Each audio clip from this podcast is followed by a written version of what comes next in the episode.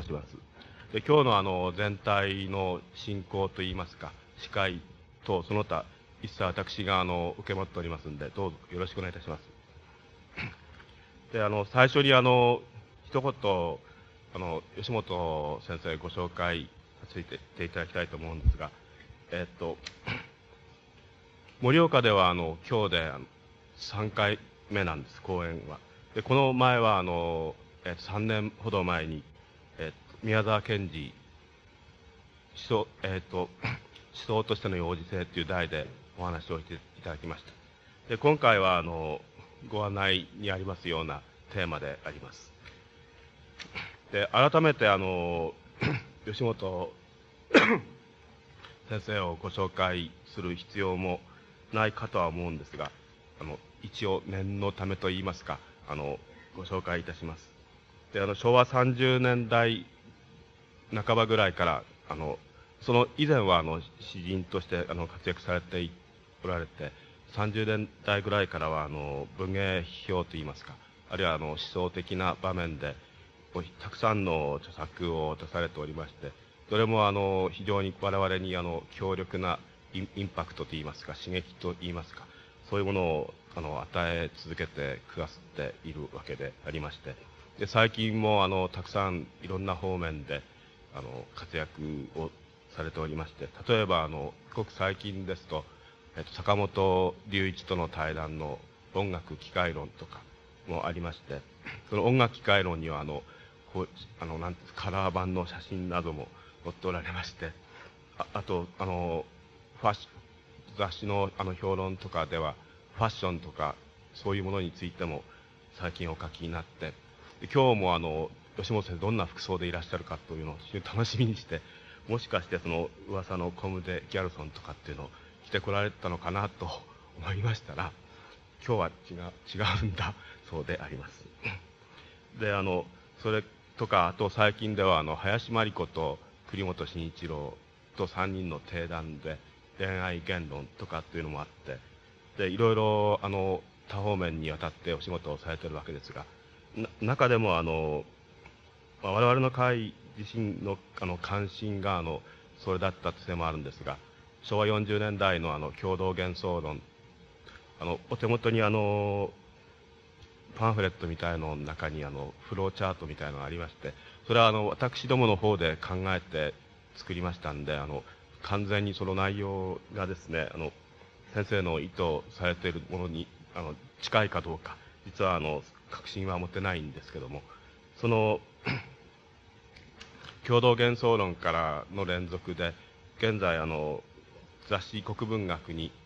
えっと、柳田国王論を連載されていてそれがあの一つのあの中心的なお仕事だろうというふうに思うわけです。で長年あの吉本先生も読んでおりますけれども最近のその柳田国世論への展開っていう部分に関してはあの十分にこう理解ができないといいますかフォローしきれないといいますかそういうところもあってであのいろいろ その共同幻想論あるいは現在柳田国世論へのこうお仕事の展開などに関しましてあのぜひ直接的にお話を伺いたいというのがあの今回の意図であります。であの題名があの共同幻想の時間と空間柳田国王の周辺という題でありましてであの題名を伺った時にその共同幻想にこう時間と空間というこうモメントって言いますかそういう要素を導入するということでどういうふうにこう構造化されるのかという点で非常にこう興味というのはちょっとあれなんですが関心をそそられているわけです。で柳田国夫はあのご承知のようにあの共同幻想論でもあの遠野物語があの最初のうち主な題材になっておりましてで、まあ、岩手県にも関連が深いということであの特に今日のようなお話をお願いすることになりました。それではあのこれからあのお話願いますが大体時間はあの2時間ぐらい予定しておりますがもし途中お疲れでしたらあの途中で休憩をされてもよろしいんですが。その後あの15分ぐらい休憩いたしましてであのその休憩後えっと、そのお話の内容につきまして、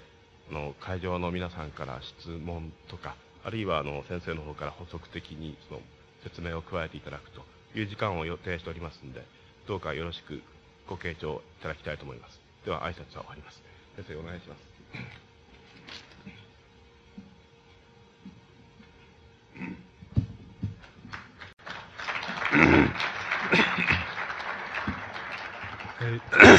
今ご紹介に預かりました吉本です。今日はあの柳田国夫の周辺ということであの柳田国夫を中心にあのつまり柳田国夫が考えたことをを中心に置きながらあの 実はその副題になっておりますその共同幻想のその時間と空間ということになっておりますけども、つまり、えー、過去、それから現在、そして未来っていうふうに展開されるその共同の幻想、あれ、まあ、柳田国夫は共同の 錯覚とか共同の幻覚とかっていう 言葉を使っておりますけども そういうものの、あの、えー行方、すみません。とか、範囲とか、あの、領域とか、そういうものがどういうふうに考えられていくべきだろうかっていうようなことに、あの、触れていきたいっていうふうに思っております。ですから、あの、一人でに、あの、ここまでが柳田国夫で、ここからあとは私の考えでっていうふうに区別しつかないうちに一人でに変わっているかもしれませんし、一人でに入れ替わっていたり、あの、また元へ戻ってみたりっていうようなことになるかもしれませんですけれども、まあ、それは、そのようにご判断願えればよろしいかと思います。で、あの、柳田国夫は、あの、もちろん、その民族学者でありますけれども、その、柳田国夫がその民族学ということではなくて、あの、同時代つまり自分の同時代っていうものが、あの、どういうふうに、あの、なっているのだろうかっていうようなことについて、あの、関心を持って、それで、あの、そういうことについて論じた、その、唯一のその、唯一と思いますけども、唯一のその、著書があります。それはあの、明治大正史っていう、あの、題で副題として、その、世相編っていうふう、だからもっとたくさん書くつもりだったんでしょうけども、あの、明治大正史、世相編っていう、あの、とても優れた、あの、著書が、あの、一つあります。で、この一つが、多分、柳田国夫が、あの、同時代について本気になってその考察した、あの、唯一のもんじゃないかっていうふうに思われます。で、この明治大正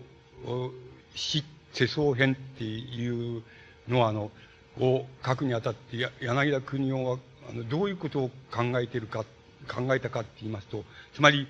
あの、民族学でも、あの、そうですし、その、えー、あの、違う意味の民族学もそうですけれども、それらは大体その古い時代、つまり未開原始、アジア的時代、あるいはその古代とか、そういう古い時代のその、あの、民衆、つまり柳田国夫の言う領民のその様々なしきたりとか様々な作り上げたあの物語とか様々な風習とか、それからまたその上に立つ制度とか、そういうものについて考察するのがあの民族学っていうものであるけども、もしこの考察をその古代とか原始とか、あの古い時代っていうふうに取らないで、あの、今にとった、現在、あの、今っていうことにとったら、どういうことなんだろうかと。つまり、あの、民族学っていうのは、あの、大体その遡って過去のことを追求するっていうふうにな、追求し再現するっていうことになってるわけだけども、現在のことを、を、をあの、同じ方法で、つまり、えー、追求し、そして同じ方法で再現しようとしたら一体どういうことが可能であろうかっていうふうに、あの、自分はまず考えたっていうふうに、あの、序文の中で言って言っております。それで何をしたかっていうと、つまり、自分はとにかく1年間分ぐらいのその全国のその新聞を、あの、全部読んだ。で、それに、引きずられて、その過去、つまり、明治時代からの、その新聞っていうのも、こう、全部一応その、目を通せるだけは通してみたって、そういうふうにして、そして、あの、現在っていうものを、あの、どうやったら再現できるかっていうことを考えてみたっていうふうに書いております。で、結局のところ、その自分があの歴史だっていうふうに考えているものは、あの、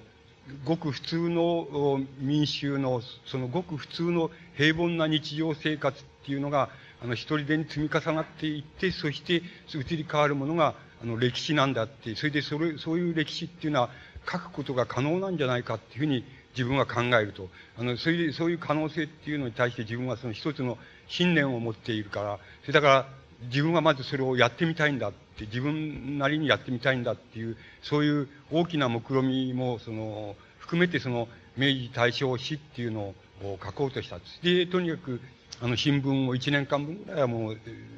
あの、隅から隅まで読んで、それで、あの、世相の移り変わりっていうようなものを、あの、知ろうとした。確かに、それはあの、えー、ごく普通の人たちが関心を持つ、その、その日その日関心を持つ、日常生活の中で関心を持つ、その記事がその、新聞には、あの、この書かれているので、それで、確かにその、ごく普通の人の普通の生活が、あの、どういうふうに移り変わっていくかっていうことを見るに、確かにいいものなんだけども、それにもかかわらず、やっぱり、よく、あの、当たってみたところ、その新聞っていうのも、結局は、その、その時々の、つまり、あの、こう、なんて言いますか、関心、うんと、非常によく関心を引くっていう、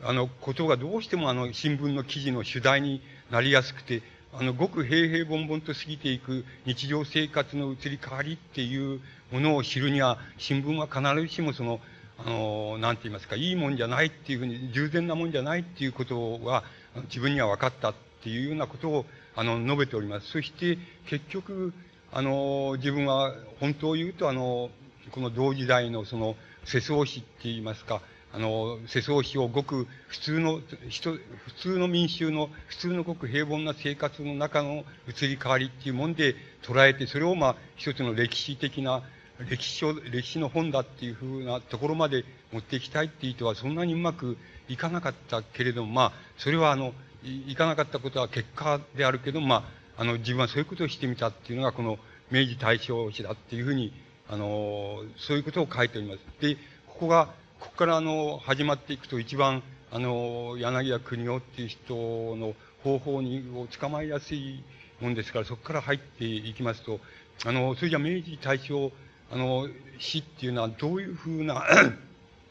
どういうふうなあの、なんて言いますか、同時代の捉え方をしているかって言いますと、まず第一に、その、他の、例えば、えー、学者専門家、それから、あの、思想家とか、そういうその、他の、なんて言いますか、それぞれの分野の専門家、あるいは、あの、知識のある人みたいなものが、あの、書いた一切のものは全部、あの、採用しない、用いないっていうことが、あの、この、明治大正、その死っていうのの非常に大きな特徴です。あの、それからもう、あの、それに、えー、と、その裏腹になるわけですけども、柳田国夫がその、え、まずその明治大正史でその同時代を捉えるために、どっから捉えようとしたかっていうと、あの、感覚って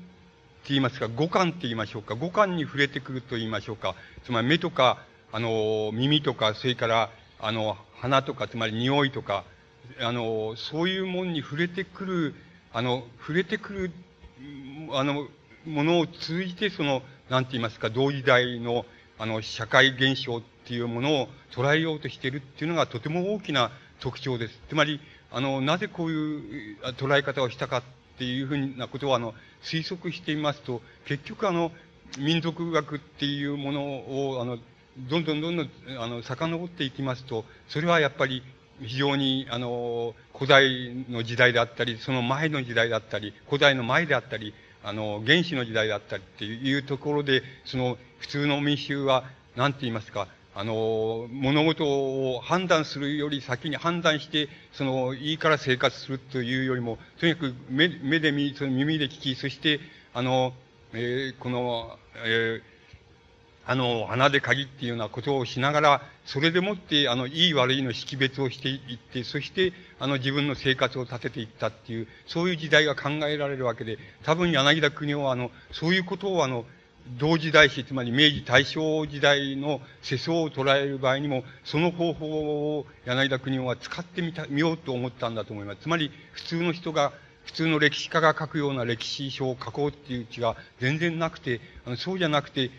原始未開の人、あるいは古代の民衆が要するに、ごく本能の赴くくままに、あるいは感覚の赴くままに、その掴んでいった、そういう掴み方っていうのを、そのしてみようっていうふうに、あの、考えたんだと思います。それが、あの、この明治大正史っていうのの大きな特徴に、あの、柳田国夫のこの本の大きな特徴になっています。で、あの、まずそれ、少しそれを詳細にそのお話してみますと、その、まずその あの、色っていうことについて、あの、考え、あの、まず言っています。で、あの、色についてどういうことを、まあ、いろんなことを言ってるんですけども、どういうことを、まあ、基本的に言ってますか、あの、根本的にどういうことを言ってるかって言いますと、日本人っていうのは、その、日本人、日本のその、なんて言いますか、天然のその、四季の移り変わりっていうのはもう、ものすごい様々なその、豊富な色彩をその、振りまいて、あの、非常に天然自然がこう、綺麗であるというふうに、あの、もうこれはどこの国、どこの国、どこの場所を取ってきても、あの、これほど豊富なその自然の移り変わりをするところはないんじゃないかと思われるほど、その、豊富なその自然の色彩を、その、日本人というのは持っているんだ。ところが、あの、それにもかかわらず日本人のあの、着るものとか、あの、それから、その、なんて言いますか、えー、描き出すものとかっていうものは、あの、必ずしもその、豊富な色彩を持っていない。あの、むしろ豊富な色彩というよりも、あの、色彩をどちらかというと抑えるみたいなものが、あの、日常日本人がその、なんて言いますか、あの、自分が描いたり、自分があの、来たり、それから自分があの、家具に使ったりするものっていうのを見てみると、あの、むしろ色彩を抑えよう、抑えようとしてるっていうふうに考えられると、この、なぜそう、つまりなぜこういうことが起こるかっていうのは実に不思議である。だから、あの、日本人があの、つまり、日常生活におけるその色っていうのを、あの、名付ける場合に、あの、本当にその、豊富な色をその、名付ける、あの、色を知ったのは、つまり明治、あの、西洋の、つまりヨーロッパのその色彩の、あの、呼び方とか色彩とかっていうものが、あの、入ってきてからであって、むしろそれ以前が、あの、日本人っていうのは、実に豊富な自然の色彩を持っているにもかかわらず、自分の方は、あの、全然色彩が貧しくてって言いますか、あんまり豊富な色彩を使わないで、あの、むしろその色彩を使うことを、あの、忌避しているって言いますか、そういうふうにしか思えないところがあるとして、これは一体何なんだっていうことを、まず柳田国はあの問題にしています。で、柳田国のその考えたところはどうか、どういうことかって言いますと、それは日本人があの、えっと、要するに、色彩っていうもの、天然自然の色彩っていうものを、あの、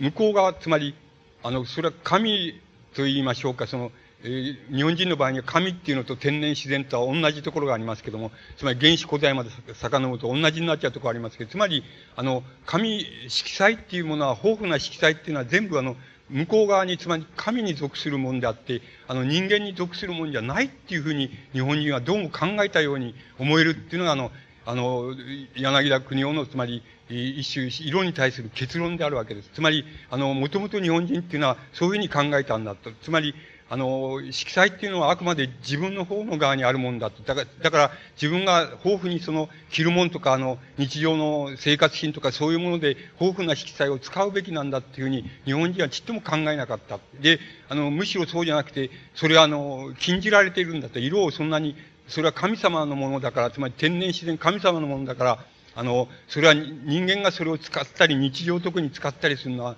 これは良くないことなんだっていうふうに、そういうふうに、むしろ日本人はそれを禁じられた色っていうふうに考えて、それで色っていうものの豊富な色っていうのは全部、あの、神に属するもんだっていうふうに考えたんだ。つまり、向こう側にあるもんだっていうふうに、あの、考えたっていうところが、日本人があの、豊富な自然の色彩を持ちながら、日常生活でむしろ色彩がないようにないように抑えるようにっていうふうに考えてきた、その根本的な理由だっていうふうに、柳田国はその結論づけています。それで、結局そこからあの柳田国夫が導き出していることは、あの、日本人の色彩感覚っていうのは、つまり色っていうのは神に属するっていうふうにまず色っていうものに対して、まず宗教的な、なんか、観念と言いましょうか、そういうものを色にくっつけたっていう、日本人はそういうとこから色の感覚が始まったんだっていうふうに、あの、言っています。それで本当の意味で、あの、日本人が色っていうのは、あの、自分の側に属するんだと。つまり、日常生活の側に属するし、平凡なる、あるいは民衆のその平凡なる日常の中で、色っていうのは豊富に、あの、氾濫し、豊富に使われなければいけないんだ、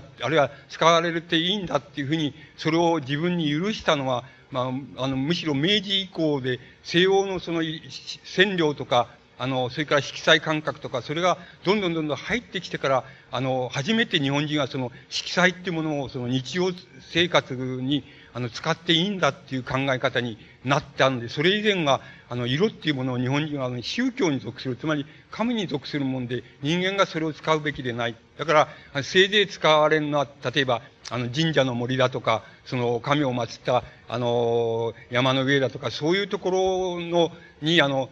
例えば、ああの、綺麗な花の咲くその木を植えたりっていうようなことは、あの、そういうところに、ある、むしろそういうところに使ったんで、あの、本当に、例えば、あの、自分の庭に、例えば、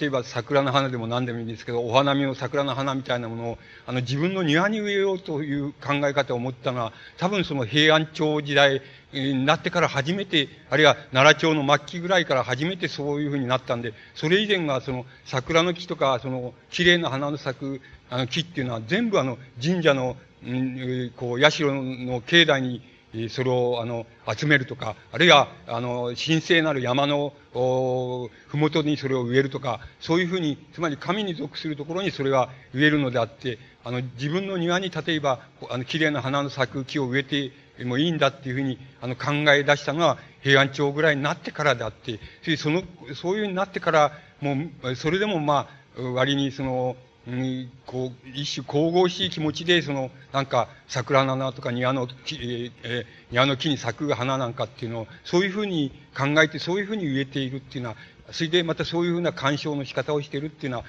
ことが、あの、行われてきて、それで、むしろその、例えば自然の草花を取ってきて、家の中のその、なんか仏壇に備えるみたいな風な、あの、そういう花の見方とか鑑賞の仕方をするようになったのは、あの、もう、あの、明治になってからなんだ。つまり、明治になってから初めて色彩っていうものを、あの、なんか、神に属するもんじゃなくて、あの、日常生活に誰もが使っていいもんであるし、また誰もが塗っていいもんであるし、誰もが、あの、植えていいもんであるし、誰もが来てもいいもんだっていうふうに、あの、考え出したんだ。それで、それにもかかわらず、あの、日本人の色彩の抑え方っていうのは、あの、日常生活、つまり自分のものとしての、あの、色彩の使い方の、その抑え方って言いましょうか、その抑制の仕方っていうのは著しいので、あの、これは、あの、一種そういう言い方をすれば、柳田国はその天然のその金色だ。つまり、天然によって禁じら、あるいは神によって禁じられた色なんだ、色の、色であって、それを人間が使っちゃいけないんだっていうふうに、日本人はむしろ考えていたんだっていうふうに、そういう言い方をしています。そのようにして、例えば、あの、つまり、本来ならば、その、なんて言いますか、誰それ、あの、誰それ天皇の妙にその、誰それがその、政権を取って、そしてこういう政治をやったとかっていうような、そういう歴史が、あの、歴史っていうものが描かれると同じように、例えば、あの、そういう色彩っていうものを日本人がその宗教、宗教的なもの、神に属するものだっていうふうに考える、考えていた時から、それから、あの、これは日常生活、人間に属するもんで日常生活に使っていいんだっていうふうに、あの、考えるようになるまでの、その、色彩についての日本人のその心の変化っていうものをたどれば、やはりあの、誰、誰それがその、誰それ天皇の妙にこういう戦があって、こういうふうに政権を取ってっていうような、そういう歴史と同じ歴史がやっぱり、あの、日本人の色彩感覚の移り変わりっていうようなもんでもって捉えることができるんだっていうことを、あの、明治大正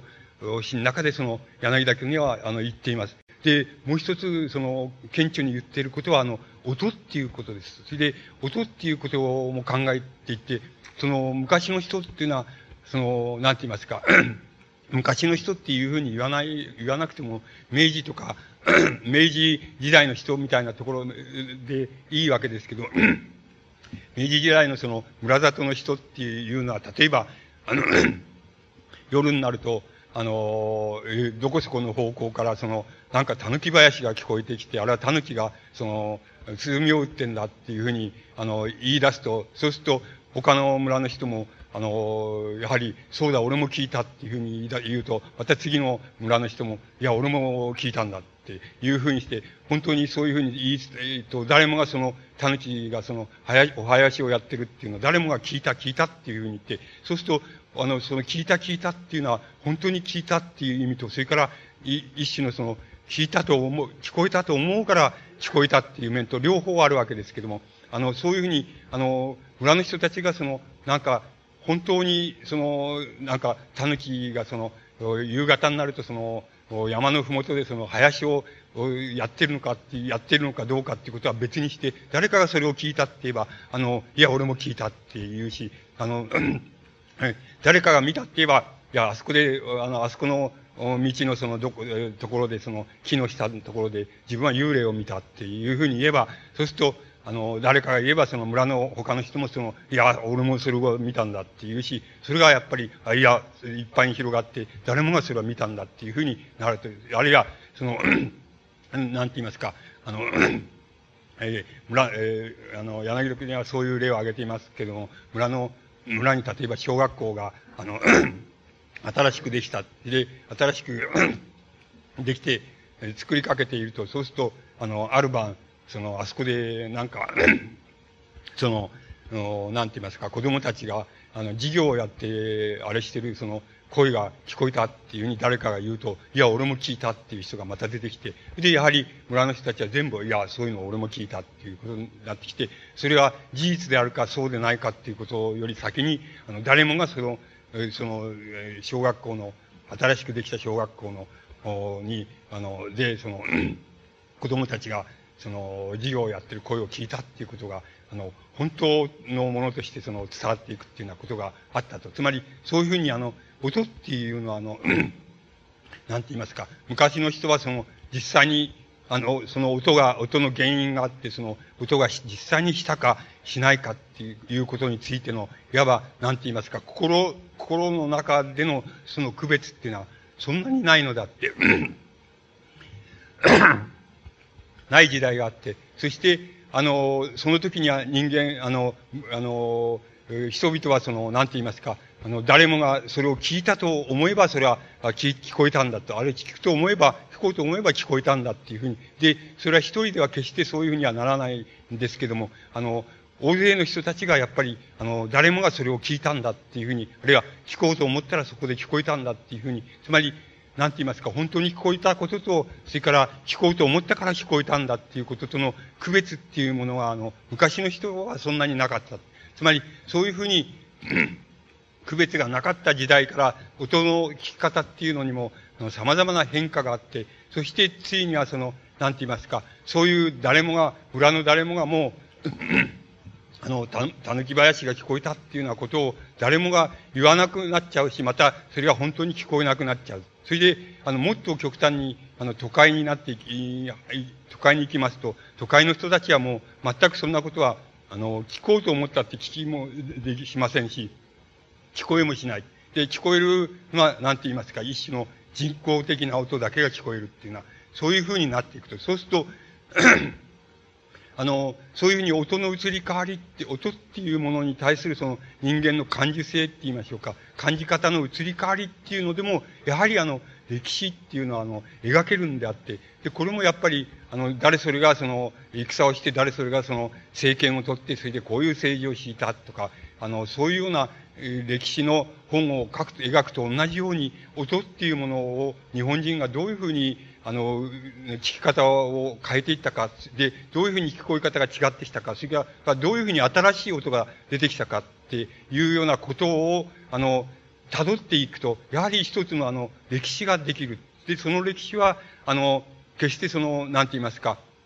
あの、えー、その制度の上の方にいる人たちがこう、いろいろ、お争ってできた歴史ではなくて、で、ごく普通の村里の普通の人が、あの、なんか、音を聞いた、狸林を聞いたっていうようなことの移り変わりの中で、あの、歴史がやっぱり辿ることができるんだっていうようなことを、やはり、あの、言っています。で、音っていうのが、あの、本当に、なんて言いますか、あの、なん、なんかの、天然、自然っていうものを離れ、離れた音になってきたのは、やはり、あの、近代に入ってからであって、それで、その音の変化っていうのを、あるいは音を聞く心構えの変化っていうものをたどれば、やはり人間の心の歴史、あるいは日本人の心の歴史っていうのはそういうふうにして描くことが、あの、できるんだっていうふうなことを言っています。それからもう一つ、柳田国夫を言っているのは、その、この嗅覚、香りです。つまり匂いです。あの、匂いっていうのもそうなんだって、自分、自分はあの子供の時に、あの、なんて言いますか、祭りとか、あの、お彼岸とかっていうになると、あの、なんか知らないけど、あの、村中からなんか、村中のうちからその、線香の匂いがして、その線香の匂いがいっぱいに、あの、村中にこう立ち込めるっていう、そういう、あの、ことをしばしばその、おそういうことにぶつかった。で、それは、あの、そのせ、えっ、ー、と、祭りとかその、なんていう、お彼岸とかにその線香の匂いがその村中に込め、立ち込めるみたいなこととか、ことみたいなのは、言ってみればその、なんて言いますか、その、村、村の人たちが、その共同にも、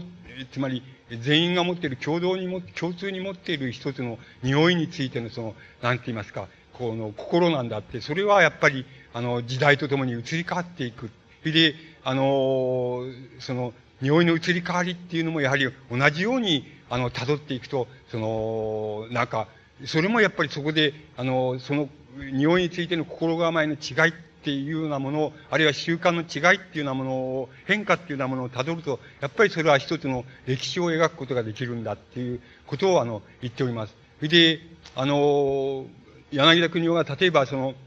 そういう問題について、その匂いとか、色とか音とかについて、その、どうして、あの、日本人、日本人がどうしてそういうものについて、その、豊富な音を聞き分ける、あの、なんて言いますか、耳を持っていながら、それをあの自分のもの、つまり自分の生活の中からその音を作ろうとしたりっていうようなことをどうしてしなかったかっていうことの、なんか先ほど、それは宗教に属するんだ、神様に属するんだっていうことを言いましたけれども、もう少し人間臭いところで言いますと、大抵あの、人間のその、持ってるその色とか音とか匂いとかについてのその、強い記憶って言いましょうか、強い印象っていうのは、大抵はなんか自分がその、なんて言いましょうかね、柳田国はつまり、あの、ぼんやりした状態、つまり、一種その、なんて言いますかね、この、なんて言いますか、この無意識のうちにそのなんか一種幻想状態に入った時の、そういう時のその自分の心の状態と、それからその時の色とか、その時感じた色とか、それから匂いとか音とかっていうものとか、強烈に結びついているので、つまり、あの、普段の、なんて言いますか、日常の普段の、おあの、なんて言いますか、心の状態っていうのと違ったところで、ちょっと異常な心の状態とか、何か感銘が深くてとか、なんかちょっと自分がぼんやりした時にとか、なんかちょっと夢うつつになった時っていうような時と、音とか色とか匂いの記憶っていうのは強烈に強く結びついているために、それがやはり、あの、日常生活の中に自分のものなんだっていうふうに、自分の生活の中で、こう、それを出していかなきゃなんない音なんだとか、出していかなければならない、あの、あの、色彩なんだとか、そういう感じ方を日本人が取れなくなったのは、そういうところにあるんだっていうのは、もう一つそういう強烈な体験と結びついている、あの、音とか色とか結びついているっていうことがとても重要、あの、日本人がその生活の中にそういう音とか色とか、あの、匂いとかっていうのをこう作り出そうとしてこなかった大きな、あの、原因があるんだっていうふうに、あの、柳田君には言っています。で、結局あの、えっ、と、柳田国夫がその同時代、つまり同時代を捉える場合に、とあの、なんて言いますか、使いましたその方法っていうのは、つまり、え結局何かって言いますと、その、えー、色とか音とか、つまり感覚、匂いとか、割合に原始的なって言いましょうか。割合に人間のその、割合に、こう、原始的な感覚ですね。そういうものの、あの、変化っていうのでもってその同時代を捉えようって、同時代を捉えるために、あの歴史的にもその色、音、それから匂いっていうようなものの変化っていうのを、それを捉えていけば、あの、捉えられるんだっていうふうに、あの、柳田国はその、おなんて言いますか、その、捉え方の方法といいましょうか。つまり原始、原始的な人間の感覚あるいは感覚に伴う心の変化っていうようなものと、それから世相って言いますか、社会状態っていうものとの結びつきの仕方っていうようなものを通じてその同時代を捉える方法っていうのは成り立ちうるんだっていうことを、あの、明治大正史の中で、あの、とてもよく示している、います。それでこれは、あの、柳田国夫の、なんて言いますか、あの、非常に優れた、あの、本の一つだ、あの、一つで、特にその、なんて言いますか、あの少なくとも柳田国夫が、あの、同時代を捉えようとしよう、どうやって捉えようとし、あの、どうやってか、あの、捉えようとした、その、大変唯一のその、まとまったあの本で、これは非常に重要な本なように思います。そこで柳田国夫が取っている方法自体もとてもあの重要なもののように思われます。それで、あの、僕らはこの、なんて言いますか、柳田国夫が取った方法っていうのを、あの、いわば僕らの言葉で言うその共同幻想っていうものの捉え方のところまでどうしてもその持っていきたいわけなんです。そして、して、あの、これはあの、なんて言いますか、柳田国夫の捉え方を捉えながら、なんか、それからちょっと僕の、僕自身のその、なんか共同幻想についての、あの、現在の捉え方、あるいはこれから未来に起こるだろうこと、あれ未来についての捉え方っていうものに、あの、つなげていきたいわけなんです。それで、どっかでつなげていきたいわけなんです。で、あの、この柳田国夫の方法っていうのを、あの、もう、もう一つ、その、なんて言いますか、その総合的なところで、あの、ちょっと行ってみたいわけなんです。それで、つまり、それはどういうところ、あの、どういうところで言ったら一番いいかっていうと、あの、柳田国夫が、あの、イメージ、イメージ、つまり音のイメージ、色のイメージ、えー、それから匂いのイメージもそうですけども、その、そういうイメージを作るときに、あの、どういう作り方をしてるかっていうことを、あの、少し、あの、こう、少しまとめて考えてみたいわけです。つまり、柳田国夫っていう人の方法の中に、その、こう、様々なその方法があるわけですけども、その根底にあるその、なんか、色、匂い、あの、香り、色、匂いっていうような、音っていうようなものを、つまり人間の割合に原始的な感覚っていうものと、それから外側との、外側の自然とか、外側の風俗習慣とかのその、なんて言いますか、関わり方って言いましょうか。それでもって、なんかあの、えー、民衆の生活を捉えていくっていう捉え方っていうものを、あの、ものが、あの、どういうところで一番その、なんて言いますか、イメージを結び、やすいか、そしてそのイメージっていうのは、どういうところで特徴を捉えやすいかっていうことを、あの、ちょっと、あの、少し考えてみたいっていうふうに思うんです。それは、あの、柳田国夫がね、あの、これは日本の祭りっていう、あの、文章の中であの、捉えてる捉え方っていうのと、まあ、今の明治大正世相史っていう、あの、え、中で捉えている捉え方っていうのを、の例を取ってくると、あの、とてもいいと思うんです。で、その、いくつかの例を柳田国夫は、あの、挙げています。で、一つは例えば、一つ、あの、これは南の方の、あの、あの島の、島でその、でのことなんですけど、南の方の島についてその、記録した、その、数百年前のその、なんて言いますか、記録した本を、あの、読むと、こういうことが書いてあるって。それで、それはあの、ある時、その書いた人が、書いた著者が、その、ある時、その、なんて言いますか、南の島で、その、旅で南の島へ行って、そして行った時に、その、なんて言いますか、あの、海辺の浜のところで、あの、神様が、なんて言いますか、あの、白い衣を着て、そして、あの、なんて言いますか、その、砂浜のところで、あの、何か、あの、踊りのようなものを踊りながら、その、なんか遊んでいたっていうのを実際に自分が見たっていうふうに、あの、記録してあると。で、いうことを言っています。で、あの、実、それ、あの、これを実際に見て、えー、なんか、あの、神様が何て言いますか、その、薄い霧の中、霧の中のその海辺の、あの、砂浜のところで、あの、何人か集まって、それで踊りを踊っていたっていう、そういうのをちゃんと見たっていう記録をしてるっていうふうに言っています。それから、そういう例がいくつかあるんです。その、その例例がいずれも特徴があるわけですけども、それからもう一つはその、あの、よく、あの、ある時その、見ていたら、その、ある時見ていたら、その、なんか、山のてっぺんからその、ななんて言いますか、神様が降りてきた。で、その、降りてきたんだ。そして降りてきた神様がどうするかっていうふうに思って見ていると、それは、あの、ずっと、あの、歩いて、あの、山のふもとまで歩いてきて、そして、あの、どこ行くかと思ったら、その、その時の、その、お南の方の王宮、王朝のその王宮のあるその、うち、うちの庭の中に入っていった。で、そこのところで、あの、大きなこの傘を、なんか、そこに立てて、そこで、あの、神様がそこのところで、あの、やはりそこで、あの、あれか、あの、傘のところで集まって、その、遊んでいたっていうのを、あの、実際に見たっていうな、そういう例を挙げています。それから、あの、もう、えっ、ー、と、もう一つ、あの、同じような例を挙げているんですけども、あの、ある時見ていたら、その、なんていうか、神様がその白い馬にまたがって、そして、その、なんて言いますか、あの、お根のところをずっと通っていくのを見たと。そしてそれを見てどこ行くかっていうふうに見て、見ていたら、その、神社のあるその裏の、その、なんて言いますか、裏にあるその、小屋の中にその神様がその入っていった。それでそういうのを実際に自分が見たっていうような、その例をその挙げています。で、あの、この、この例を、僕の喋り方はまずいからあれなんですけど、柳田国夫がその例を挙げているときに、その、なんて言いますか、実にめ、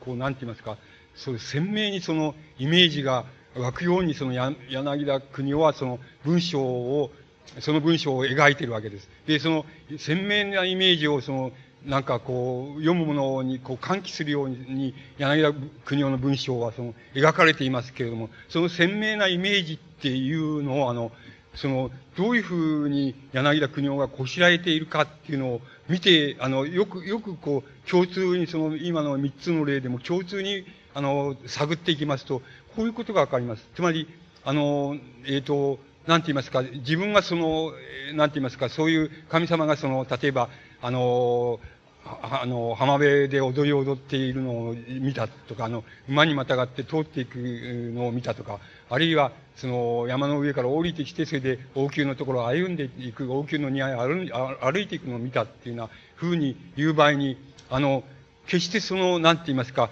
見たという、その、えっ、ー、と、見たというその描写自体がですね、決してその、なんて言いますか、あの、目の高さで見ているっていう描写ではないわけなんです。つまり、あの、目の高さで見ている、実際に見ている人が、見た人が目の高さでそれを描いているっていうふうに見えないので、その、よくよく、その、柳田国夫の文章から浮かび上がってくる、その、イメージをその、浮かび、よくよくその見てみると、そうするとそうじゃなくて、もう一つ、この、割合に上の方の、例えば、あの、丘の上とか、何か、とにかく上の方から、なんかその見ている人を含、も含めて、なんか見ているっていうもう一つの視線が浮かび上がってくるように、その、なんて言いますか、そのイメージがちゃんと浮かび上がってくることがわかります。つまり、柳田国の文章の中で、しばしばその、なんていうか、鮮明なイメージをその、ここ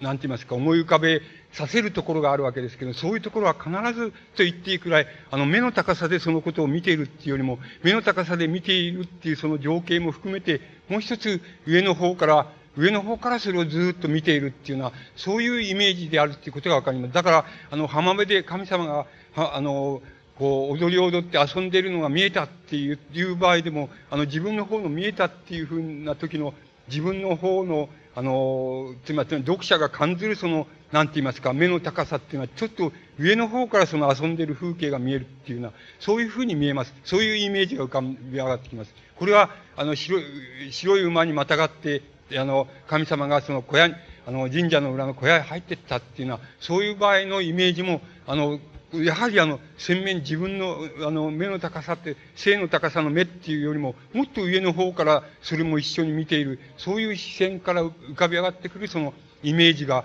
ちゃんと出てくるようにできています。つまり、この割合に柳田国夫のイメージをよく探っていき、あの、イメージって言いますか、浮かびは、思い出しているイメージっていうのを探っていきますと、その、必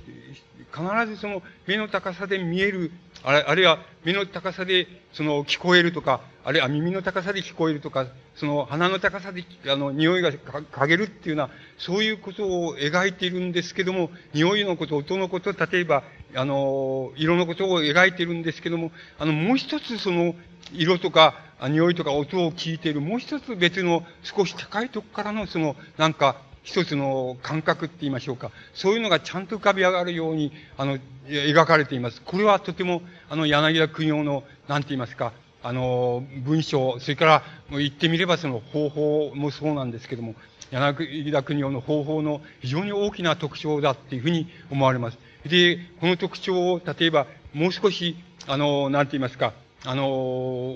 こうな、大きく広げるために、もう少しいくつかの例を、例に、その、普遍してみ、見よう、見ようと思います。そうしまして、もう一度、柳田国夫のそのイメージ、そのイメージを作る、つまり、あの、イメージを作るその方法のところをもう一度書いていきたいっていうふうに思います。で、あの、もう少し、例えば、あの、今、色とか音とか匂いとかについて申し上げましたけれども、もう少し、あの、晩年になって柳田国夫がやったことの中で、あの、こう、例えばその、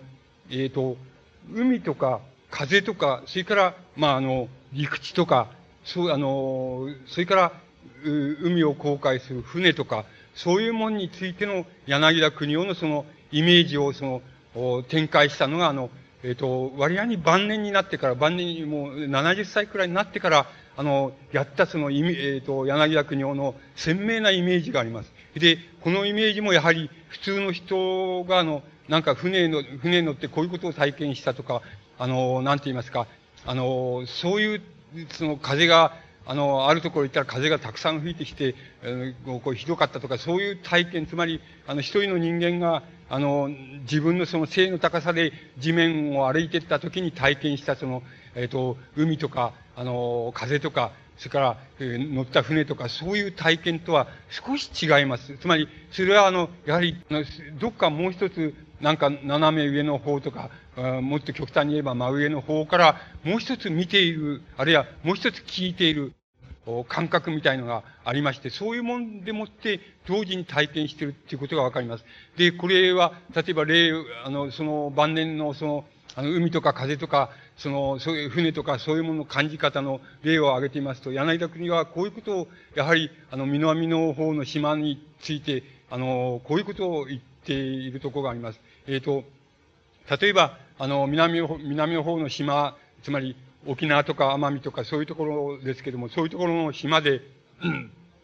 例えば沖縄本島なら沖縄本島で、その、なんて言いますか、沖縄本島の、えっ、ー、と、西海岸と、西海岸と、それから東海岸っていうものって、あの、例えば東海岸からその西海、島をこういうふうに半分回って西海岸へ行こうとすると。そうすると、それは船の、海の距離、なんて言いますか、船の距離で言いますと、10キロか20キロくらいしかないんだ。ない、そういう距離だ。ところで、あの、その沖縄の島から、その沖縄の外れの方の、例えば宮古島なら宮古島っていうところに行くには、その、えー、直線距離で200キロかそこらあると。しかし、あの、実際に、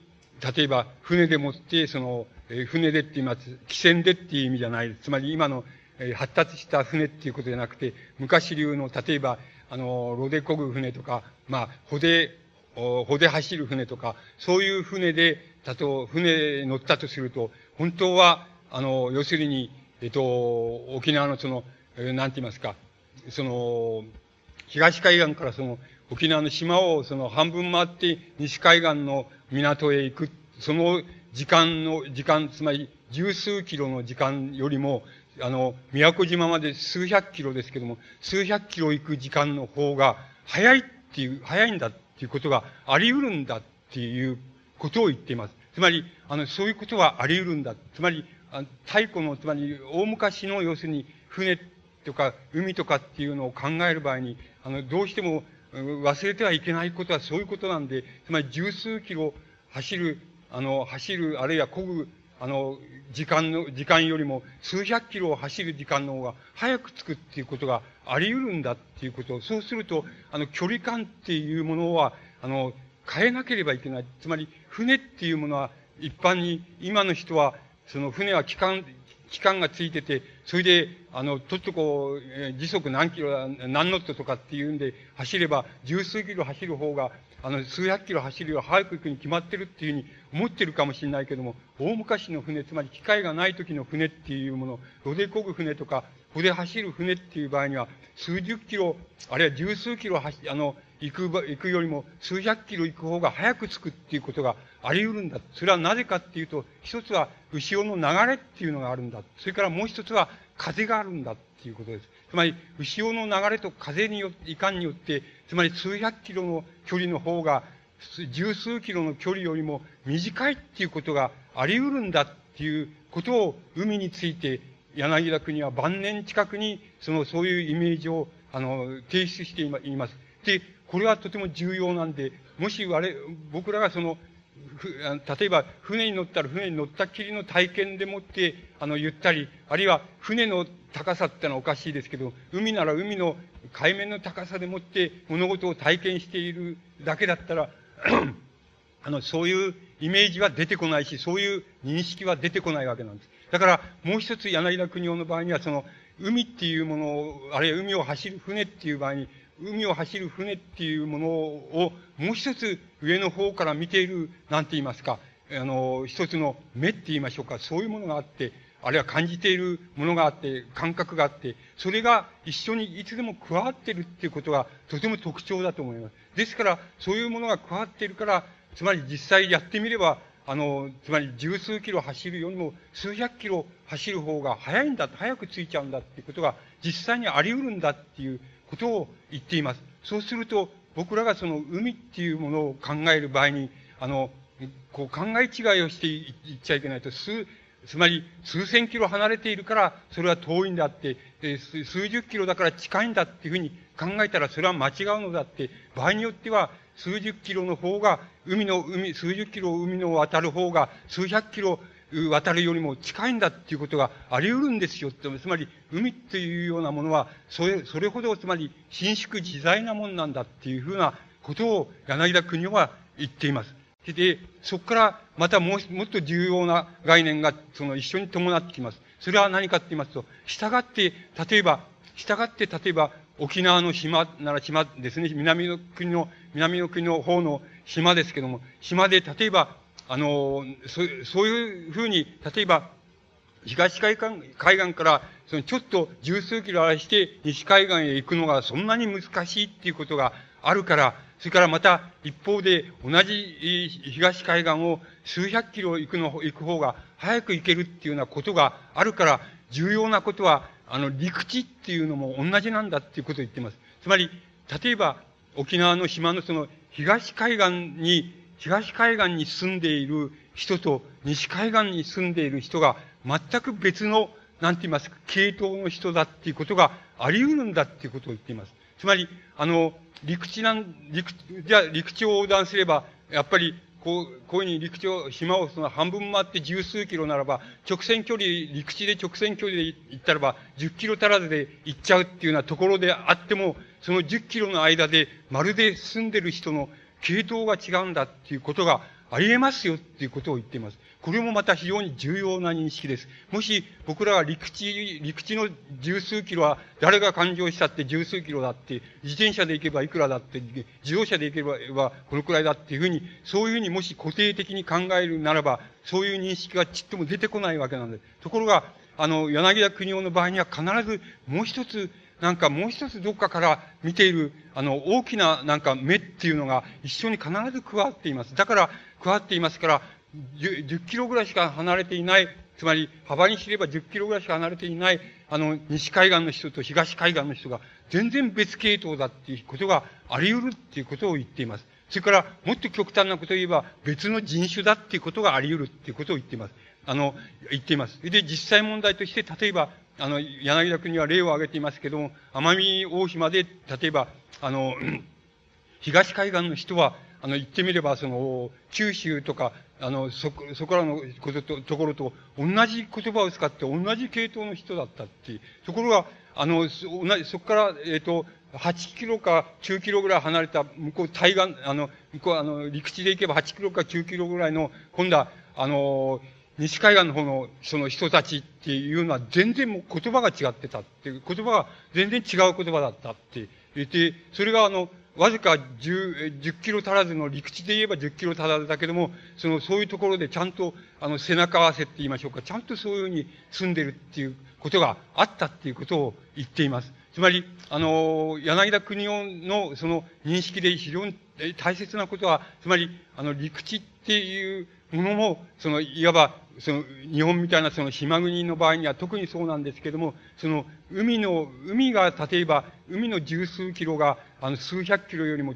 えっ、ー、と、遠いんだっていうことがあり得ると同じように、あの、陸地っていうのもそれに伴って、要するに、あの、なんて言いますか、西、西海岸と例えば東海岸はまるで違うんだとか、まるで人種さえ違うんだ、系統も違うんだっていうようなことっていうのはあり得るんだ。それでわずかそれが、あのこの直線距離で陸地で行っちゃえば、あの、10キロぐらい足らずのところだったとしても、そういうことがあり得るんだっていうことを、あの、柳田国は大変よくその、はっきりさせています。で、このような認識がとても重要、えっ、ー、と、柳田国夫にとっても、あの、の民族学にとっても重要な、あの、認識だったわけですけども、これは一般論として見て、柳田国夫っていう人の、なんて言いますか、民族学がその持っている非常に重要な、あの、意味っていうようなものは、そういうところにあると思います。それで、そのために、例えば、あの、それは、あの、言ってみれば、あの、全部に普遍できることだったわけです。つまり、柳田国夫にとっては、それは、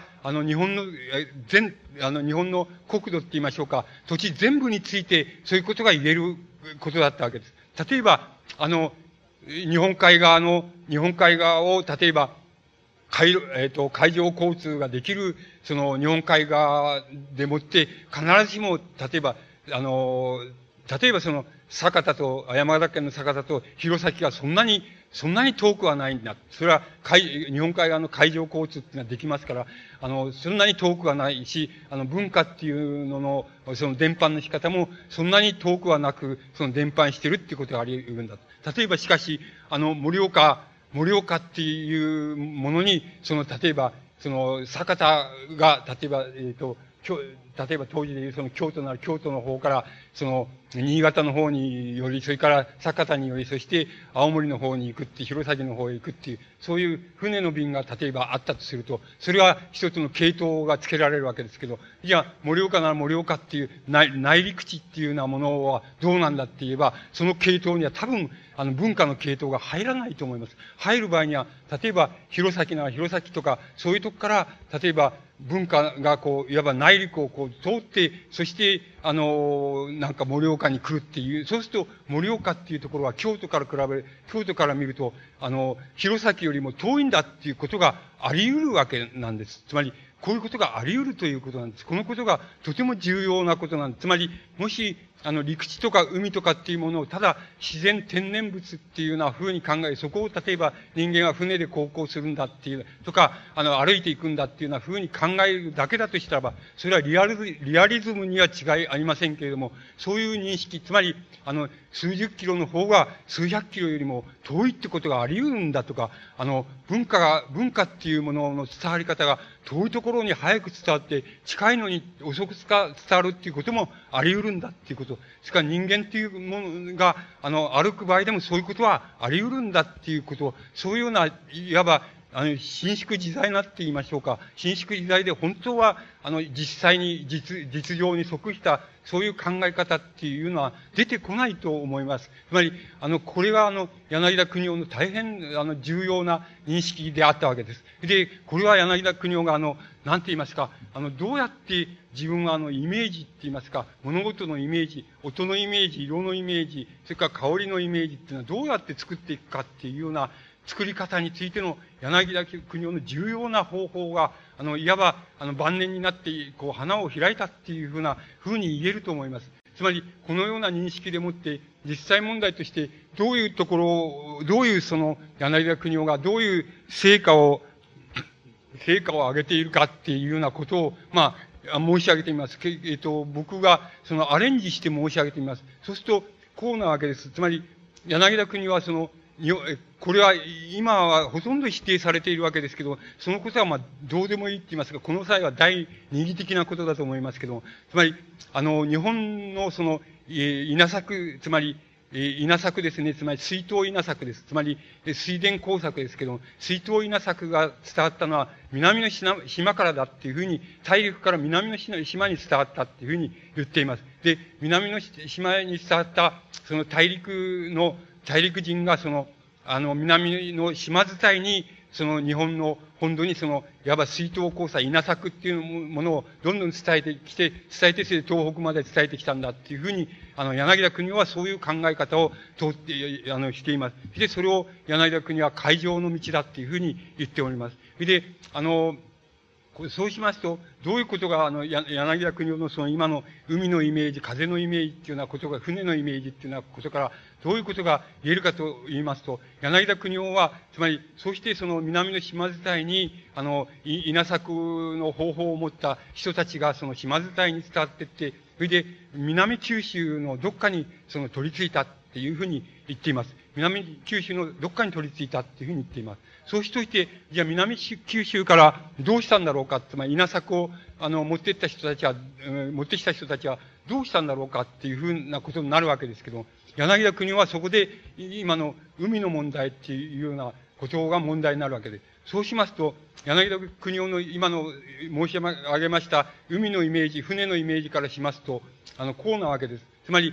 えっと、本土の、つまり日本の島を、つまり太平洋岸を伝って、船がその航行していくっていうのは、つまり、あの、陸地に近くを航行していくっていうのは、今言いましたように、つまり、宮古島200キロの行く方が簡単だ、つまり、反対側行く、その、数十キロ、十数キロよりも簡単なんだっていうふうな、あの、その考え方を延長していきますと、太平洋岸を島伝いに、その、船に乗った人たちが、あの、通っていって、あの、例えばその、紀伊半島に行き、南九州に行き、紀伊半島に行き、土佐沖を通って紀伊半島に行き、そして、えー、の房総半島に行き、そして、あの、金火山を経て行きっていうのは、そういうふうな生き方は非常に優しかったっていうことを言っています。だから、あの、これはかなり、つまり、この、おなんて言いますか、竿とか炉とか、穂とかそういうのしかない時代でやっても、そ、そこはその、その高校ができたはずだっていうふうに、あの、柳家国は言っています。それで、あの、ところでその、なんて言いますか、あの、ところで、あの、そうじゃなくて、例えば、あの、九州の、例えば今で言えば宮崎県ですけども、宮崎県のところからその、なんて言いますか、この瀬戸内海を、文後水道っていうのを通って、瀬戸内海を通って、あの、例えば、あの、大阪とか、あの、きなんていうか、近畿地方ですね。そういうところへ、その、行くっていう、この航路っていうのは、これは急流と、それから風の具合とで、これは相当なその、航海術と相当その、大きな船がなかったら、あの、できなかったら、これはできないはずだっていうのが、柳田国夫の考え方です。つまり、あの、これは、ながら、その、それで、あの、大阪地方、つまり機内へ入っていくんだから、これは優しそうに見えるけど、本当はそうじゃないと、この文後水道と、それからこっちの、九州の、北九州の方で言えば、つまり、なんて言うんでしょう、その馬漢海峡って言うんでしょうか、つまり、下関のあたりの海峡を通って、その、こう、通って、そして瀬戸内海へ来て、瀬戸内海を通って、その、近畿地方まで行くっていう、その航路は、あの、急流であり、それから、あの、風のが、風の方向と急流っていうのを考えると、これは相当の航海術が、あの、発達して、相当のその大きな船が、あの、操れるようになんななんなければ、ここは通れなかったはずだっていうふうに言っています。そうすると、あの、そうだから、ここ通るっていう、通るっていう考え方っていうのが、あの、せこう成り立つのは、相当後になってからに違いないっていうのが、あの、柳田国夫の考え方から当然出てくることなんで、それに比べれば、あの、土佐地方を、あの、土佐沖をこう通って、南九州から土佐沖を通って、それで、紀伊半島を通ってのところをかすめて、それでずっと、あの、関東地方を通って、それから金華山のところまで来るっていうのは、そういうことは割合に、あの、そんなに難しくはなかったんだっていうのが、柳田国夫の考え方なんで。だからこれはかなり早い時期から、むしろ、あの、海岸伝いには行って、人が行っていたに違いないっていうふうに、あの、柳田国はそういうふうに考えています。ところが、あの、皆さんがあの、神話を、神話って言いますか、日本の古事記とか日本書紀っていうのをご覧になればわかりますけど、日本書紀とか、あの、古事記とかでもって、あの、要するに、うんと、その、神話の中のその神武天皇っていうのは、その、えっ、ー、と、九州からその、日向の国からその、統制してって言いますか、統制して、って言います、その、っていうふうに神話の中に書いてあります。で、統制して、瀬戸内海であれして、まずその、広島で、つまり、秋の国ですね、広島へまず渡る、渡るっていうふうに書いてあります。で、広島に渡って、そこで、そこの広島県のどっかで、要するに、あの、七八年その泊まって、それから、あの、なんて言いますか、岡山県、つまり吉備の国ですけども、岡山県のところへ行って、で、そこで七八年泊まって、それから、あの、それから要するに大阪地方ですね、大阪湾のところ、今の大阪湾のところですけども、そこのところへ入ろうとしたその土地の豪族、つまり長曽根彦にその、遮られて、それで追っ払われちゃったって。で、仕方がないから、その紀伊半島を待って、その、熊野の方から上陸したっていうふうに、神話の中に書いてあります。そうすると、あの、そうすると、なんて言いますか、つまりこの神話の記述っていうのは、あの明らかにその、これが伝承であれなんであれ、その、その記述は瀬戸内海を通っている、航海していることは確かなわけです。ですから、柳田国夫流のその認識からいけば、これはかなりその航海術と、それからかなり大きな船を操れるようになってから、あの、じゃなければこの、この生き方っていうのは成り立たなかったはずなわけです。そうすると、あの、そうしますと、柳田国夫っていう人は、あの、いう人は、つまり、そういうことはあんまり気にしなかった人ですけども、つまり、し、しなかった人ですけども、いわいわば、つまり人武天、人武伝説っていうようなことについて、どういうふうに考えていたんだろうか。あるいは、あの、日本の初期の王朝ですね。つまり、神無水で安寧徳っていうので、崇神天皇まで10代ぐらいでしたっけしょうけど、この初期の日本の王朝っていうものの成立について、柳田国はどういうふうに考えていたんだろうかっていうことを、あの、推測することができます。で、柳田国によれば、つまり、瀬戸内海を通ってくる、行くには、その相当大きな船と航海術が発達して大きな船が操れるようになってからだっていう、じゃなければ通れないはずだと言っているわけですから、もしも、あの、神話の中のその、えー、その、つまり初期王朝の勢力が九州から来て、こう、来たんだとしまして、それじゃあそこ、その、柳田国夫のその南九州から稲作を持った人たちが、南九州に取り付いたんだと、南の島から取り付いた。それとどういうふうに妥協すれば、つまり、どういうふうに妥協すればその妥協できるかっていうふうに考えると、ただし妥協できるのはただ一つの妥協点しかないわけ、ないっていうことがわかります。それはどういうことかって言いますと、要するに、あの、瀬戸内海を、あの、つまり、南九州、あるいは九州沿岸から、要するに瀬戸内海を通って、あの、大阪、あるいは機内、紀州へ、あの、いや、き、あの、近畿地方へ行くっていうような、その航路、行き方と、それから、土佐沖を通って、南九州から土佐沖を通って、あの、それで、あの、近畿地方へ、あの、紀伊半島から近畿地方へ取り付くっていう、そういう航海の仕方の、なんて言いますか、難しさ、難易度って言いましょうか、難しさ、優しさが同じだったって、同じになった時期っていうのを考えますと、その時期が、要するに、神話の中の、要するに、あの、初期王朝の、その、神話、伝承の人物が、その、なんて言いますか、この瀬戸内海を通って、その、近畿地方へ行ったっていう、その時期と、その、一致するっていうことがわかります。つまり、柳田国王流に言いますと、要するに、あの、神話の中のその神武天皇っていうのが実在であるか、その伝承の人物であるか、架空の人物であるか、それはどうでもいいと。それからまた、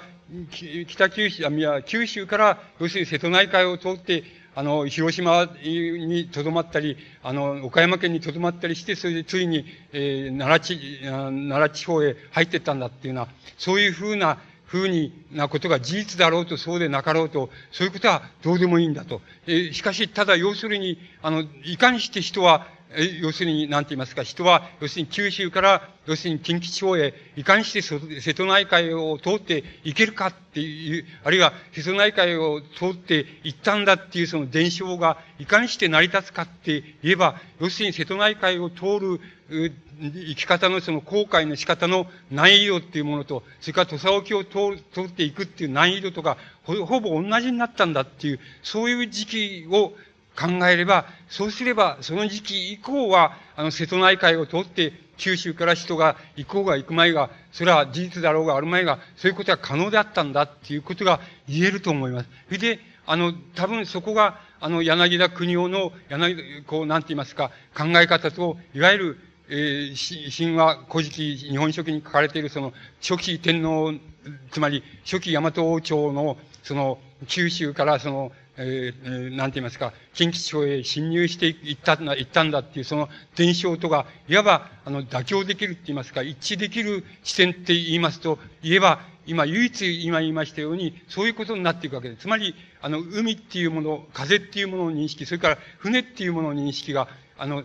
いわば、東海岸を通るのと西海岸を通る、通るのとが、難易度が同じになったんだ。つまり、それは航海が発達したために、あの、航海術、あるいは船の大きさが発達したために、その難易度が、難しさ、優しさが同じになったんだっていう時期こそが、あの、非常に重要なことであって、その時期以降であったらば、そのような伝承が、あの、成り立ち得る余地があるっていうのが、柳田国夫の考え方だっていうふうに思います。つまり、柳田国は、あの、いわば上民っていうものを、あの、主に、あの、こう、日本の歴史を考えていますから、必ずしも王朝、あるいは権力者が、あの、どういうふうに来て、それが事実であるか、どうであるかっていうようなことについて、柳田君には第一義的な関心を持たなかったわけですけども、あるいは第一義的に何も言わないで、ほとんど言わないできたわけですけども、しかし柳田国夫が本当は言いた、言おうと思えば言えたんだって、つまり自分の考え方はこうだってことを言えたっていうことを推測してみれば、今のような推測が成り立ちます。つまり、あくまでもそれは柳田国夫のあの方法の中にあるそのイメージの作り方、海のイメージの作り方、それから、あの、船のイメージの作り方っていうものから、あの、出てくる考え方なわけです。そしそして、今のような考え方を普遍していきますと、なんて言いますか、柳田国夫の、なんていう、えー、つまり、方法から見られ、考えられた神話伝承っていうのは、どういうふうに考えたらいいかっていうことが、あの、おのずから出てくるっていうことが、あの、言えると思います。それで、あの、これは、やはりとても重要なことのように思われます。で、ところで、今度は、あの、柳田国夫の、まあ、なんて言いますか、方法の、まあ、弱点と言えるもの、つまり、弱点と言えるものはどこにあったんだろうかっていうようなことを、ま、ちょっと申し上げてみます。それは、どういう、今のその晩年のその海とか風とか、あの、それ陸地とかそういうものの考え方について、あの、まあ、それを弱点っていうのを挙げてみれば、すぐにわかるわけなんですけども、それは、あの、主としてその、海、風にの海風についてのイメージの作り方に伴うその陸地のイメージの作り方の中に、あの、柳田国夫の、もし、あらを探そうとすれば、欠陥はなくはないと思います。で、その欠陥は何かって言いますと、つまり、柳田国は、あの、西海岸と東海岸っていうのは別系統であり得るっていうことは、あの、今言いましたように、明瞭なイメージを、あの、海、海と風のイメージから明瞭に作り上げています。あの、別、人間も別系統であり得るんだと。いくら背中合わせに近いからといって、同じだとは限らないですよって、あの、大違いだっていうことはありますよっていうことを言っているわけです。ところで、あの、柳田国夫のそういうイメージの、つまり海、風っていうものに、あるいは船っていうものに、伴うその陸地のイメージの作り方で弱点と思われるものが、あの、二つあると思います。一つは、あの、それじゃ、南北、つまり南北っていうもののその、例えば南北の陸地のイメージの作り方っていうものが、あの、これは、あの、柳田国夫のイメージの作り方は、あんまり、あの、あんまり良くはなかったんじゃないかなっていうふうに思われます。つまり、あの、これが一つの弱点です。つまり、西海岸と東海岸っていうのが、あの、いくら近くても通ることはあり得ますよとか、西海岸、西の海を通るのと東の東の海を通るのと、つまり日本海を通るのと太平洋を通るのとは別系統であることがあり得ますよっていうようなことを言って、は言っていますけれども、あの、南、南と北と、つまり、南の陸地と北の陸地とはどういうふうに違って、どういうふうに同じなのかっていうことについては、柳田国夫は、あの、大変、あの、なんて言いますか、不完全な考え方しか、あの、取れなかったように思います。これは、なぜ、なぜかっていう、なぜかと言いますと、あの、海のイメージを作る場合でも、あの、つまり、海の流れの方向っていうもの、それから風の方向っていうものだけでは、あの、南の方の陸地と北の方の陸地とは違いますよっていうこと、あるいは同じところ、同じところありますよっていうこと、それがどこが違い、どこが同じかっていうことを言うのはとても難しいからだ、つまりイメージを作るのが難しいからだっていうふうに思われます。で、あの、そのために例えばどういうことが起きたか、どういうことが起きたかって言いますと、柳田国夫は、まあ、の民族学は、あの、皆さんご承知の通り、遠野物語から始まったわけですけども、遠野物語の、あの、の中にもある一番の関心っていうのは、あの、えー、柳田国夫が三、あの三人っていう、つまり山の人っていうふうに呼んでいるものです。山の人、つまり農耕の人じゃないっていうこと、つまり稲作をやって、あの、稲作を伝えて、その日本に渡ってきた人じゃない、そういう人たちについての関心っていうのは、あの、柳田民族学っていうようなものの始まりなんですけども、柳田さんは、あの、これについて、あの、僕らの考え方からすれば、今の考え、今、今の水準の考え方からすれば、あの、大変欠陥の多い考え方をしていると思います。どうしてかと言いますと、あの、柳田さんがあの、なんて言いますか、あの、稲作、水筒稲作を、つまり、水筒稲作を持って、あの、稲作の栽培方法を持って、あの、南の島からどんどんあの、えー、北の方にどんどん渡っていった、次々に渡っていった、そういうその、えー、なんて言いますか、稲作を持った人っていうのを、柳田さんは、あの、日本人っていうふうに呼んでいます。つまり、日本人っていうふうに呼んでいます。それで、あの、柳田さんが三人っていうふうに言ったものは、えー、異民族あるいは異種族、異種人、異人種だっていうふうに柳田さんはあの考えようとしています。しかし、あの、この考え方からしますと、あの、なんて言いますか、あの、あの、日本、日本人っていうのは、弥生人から始まる、つまり、水筒稲作を持った人がやってきてから、初めて日本人っていうのが始まったっていうふうに、あるいは日本人っていうのは、水筒稲作を持った、あの、持って弥生時代、つまり縄文時代の、末期に、要するに日本列島を、あの、南の方からやってきた、渡ってきた、そういう人たちが、の、だけであの、日本人っていう概念を作、作らなくちゃならなくなってしまいます。しかし、この、この欠陥がどうして、あの、この欠陥はおかしいのだって、それだったらば、あの、なんて言いますか、水筒稲作が、あの、日本に来る前には、日本には人が住んでいなかったことになれば、非常に、甚だ都合がよろしいのですけど、そんなことは絶対考えられないので、あの、縄文時代も、また縄文時代以前にも、日本の、日本の、あの、国土の中には、つまり、島の中には人間は住んでいるのであって、つまり、あの、ど、どれくらい前から住んでいるかなかなか確定できないとしても、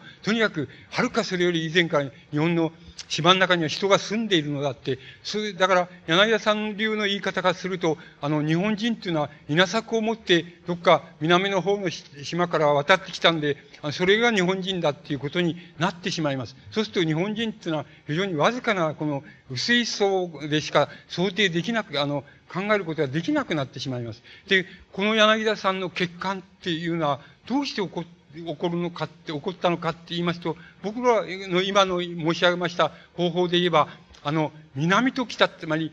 なんて言いますか、西海岸と東海岸、あるいは西の海と東の海っていうものについてのイメージは鮮明でありましたけれども、あの、南の島と、南の島と北と、あるいはその南の海と北の海っていうような、そういう海の、なんて言いますか、海についてのイメージの仕方っていうのは、必ずしも柳田さんの中で、あの、十分でなかったんだ。つまり、十分なイメージがこしらえられてなかったんだっていうことが、あの、一つの大きな原因だっていうふうに僕には思われます。から、もう一つ、あえて言いますと、柳田さんにはもう一つ、その、なんて言いますか、海風に伴うその陸地のイメージの作り方で、もう一つ柳田さんにはその弱点と思われるものがあります。それは、あの、なんて言いますか、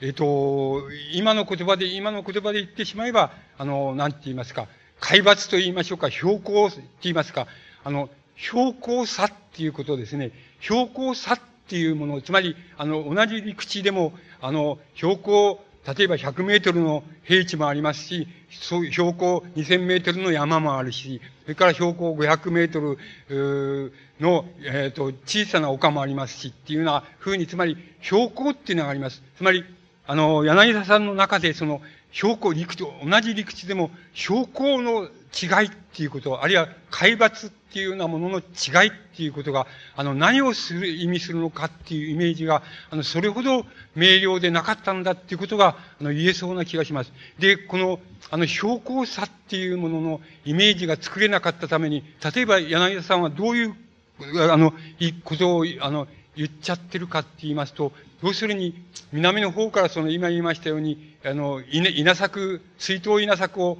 あの、持った、その、あの、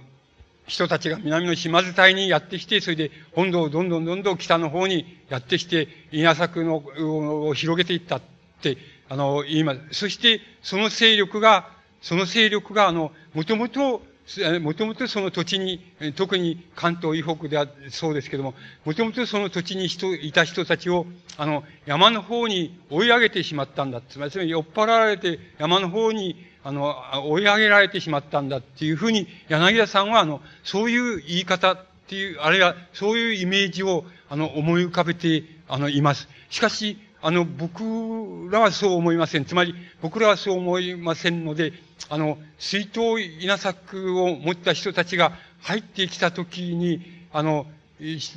なんて言いますか、もし山に、それまで山に住んでいるっていうような人たちがいたとしたら、多分その人たちは平地の方に入ってきて、その水筒稲先を持ってきた人たちと、いわば混交して、それで技術をそこで習ったりっていうような風にして、つまり自分たちも水筒稲作の人にあの変わっていっただろうというふうに思います。つまり山の方に追い上げられて、つまり水筒稲作を持った人たちがやってきたら、あの、山の方に人、それまでいた人たちは追い上げられてしまったっていうのは反対であって、それは山の方にいた人たちは、それまで、あの、陸地の方になかなか平地の方に降りてこなかったんだけども、水筒稲作を持った人たちが、あの、稲作の作り方を、こう、あれして、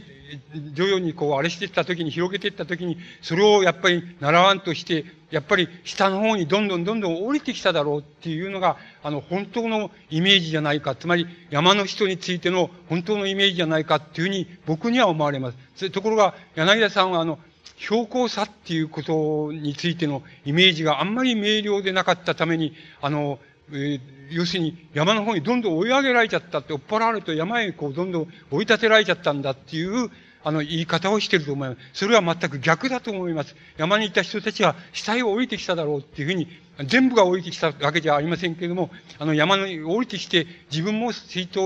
工作を習って自分も作り始めただろうっていうふうに僕には思われます。それが正しいイメージのように思われます。で、なぜこういう柳田さんの、なんて言いますか、標高差のイメージが、なぜその狂ってしまうかって言いますと、僕は、あの、多分、あの、それはあの、標高差いかんによっては、いかんによっては、例えば、今より、例えば3000年前の、あるいは3000年近く前のその、弥生時代初期のなんて言いますか、初期の陸地っていうものと、それから縄文時代の陸地、つまり陸地とは、まるで、要するに海抜が違ってた。つまり、あの、僕は、柳田さんが山人って言ってる人たちは、わざわざ山の奥に住んだんじゃなくて、やはり、あの、水の近くの、水の近くの山、迫った山のところに住んでいたんだっていうふうに思います。つまり、その頃、弥生時代になったら、あるいはもっと後になったら陸地であったところは、その頃海だったんだと思います。つまり、だから、あの、山、えっと、や、縄文時代に山の中に住んでいた柳田さんが山人って言ってる人たちも、本当はわざわざ山の奥に住んでたわけではなくて、山の中でしか住めなかったんで、つまり、あんまり平地があんまりなかったんだ。あるいは、平地があるとしても、山の際のごく狭いところだけに平地があって、あとは全部水だったんだ。つまり、海だったんだよっていうのが、多分正しいイメージなような気がします。つまり、あの、柳田さんはその場合に、あの、つまり標高差っていうイメージが明瞭でなかったために、柳田さんはあの、陸地とか海とかっていうのが、あの、縄文時代も弥生時代も、それから古代国家ができた時も、全部同じだと思ってる、無意識のうちに思ってたところがあります。だけど、それは多分違うのです。あの、違うのであって、弥生時代に陸地であったところでも、平地であったところでも、あの、縄文時代には海であったっていう。だから、海がただ、だから、あの、山がこう迫って、迫って、それで、海の際にほんのちょっぴりした平地しかなかったっていうような、そういうところに、いわゆる柳田さんの言う山人っていうようなものは、考えた山人っていうようなものは、そういうところに住んでいたんで、あの別にわざわざ山の奥に住んでいたんじゃないっていうこと。それからだんだん干上がっていって、例えば、弥生時代、つまり縄文晩期になって、あの、弥生時代初期になって、随分陸地が干上がってきて、平地もできて、そういう湿地帯であって、そこで稲作もできるようになったっていうのは、そういうふうになった、そういう時、時に、あの、つまり稲作を持った人たちが、こう、どんどんどんどん入ってきて、そこで稲作をやるようになった、湿地帯で水筒工作をやるようになったっていうようなことだと思います。つまり、なんて言いますか、その、その時別に、あの、わざわざ山の中にいたわけじゃなくて、あの、山のすぐ下は海だったから、あんまり、その海のとこ、その、住めなかったんだよっていうだけであって、というのは極端かもしれませんけど、それに近いのであって、イメージが正しいのであって、あの、それは、弥生時代になって、平地が干上がって、それで、しかも、地帯として干上がるもんですから、そこが、あの、稲作、特に水筒工作がやりよかったんで、そこへどんどん入ってくるっていうようなことになったんだ。そうしたら、山に住んでた人は、徐々に下へ降りてきたんだっていう、降りて自分もその水筒工作をやるようになったんだって。もちろんやらないでずっと、あの、伝統的にその山の人として山の職業に携わってきた人もいるわけですけども、そうじゃなくて大部分の人たちは平地に降りてきて、自分も、あの、水筒工作に従事してしまったっていうのが、僕は本当のイメージだと思います。つまり、あの誠らしいイメージであって、柳田さんのように、あの、水筒工作を持ってきた人が来たもんだから、山に追い上げられて、山の中入ってっちゃったんだっていう、あの、イメージ、三人はそういうふうに追っ払われちゃったんだっていう、そういうイメージを作っていると思いますけど、それは多分違うと思います。つまり、あの、柳田さんの言ってみれば、海と風についての認識っていうようなものは、あの、南北についての、南北の陸地についてのイメージ、それから、要するに標高差について、つまり海のなんか、水の、なんて言いますか、工程についてのイメージっていうのは、そんなによく作られていなかったっていうことが言えると思います。つまりそこが言ってみれば、柳田さんの、あの、方法の中にあるその、な弱点だってあって、現在のように、例えば日本人って言ったら、もちろん縄文人からもちろん日本人でありますし、それから縄文時代から日本人でありますし、それからもちろんそれ以前から日本本土に住んでいた人たちがいるわけで、それもまたあの、やはり歴史の考察、だんだん日本人っていう範囲がそういうふうに遡って広げ、広がりつつある現在のような観点から見ますと、柳田さんの弱点っていうなところは言ってみれば今言いました、つまり陸地についてのイメージ、標高差についてのイメージ、それから海抜っていうこと、つまり海のこの水の傘っていうものについてのなんて言いますか、イメージが、それほど、あの、な、こう、なんていうか、西海岸、東海岸っていうイメージに比べたら、はるかに明瞭でなかったっていう、鮮明でなかったっていうことが、あの、弱点として言えるっていうことが、言える、あの、言えると思います。それが多分、柳田さんの考え方が、もし僕らが、その、なんて言いますか、あ、あつまり後より来る人たちが、あの、全部それを修正したり、その、これに加えたりしなければならないことがあるとすれば、あの、そういう点に、あの、かかってくるというふうに僕には思われます。そしてまた、現にそういう点にかかりつつあるっていうふうに僕には、あの、見えます。で、あの、もう一度ここから、あの、なんて言いますか、柳田さんのそのイメージの作り方っていうようなところに帰っていって、それで、あの、それならば、あの、それならば、なんて言いますか、柳田さんが明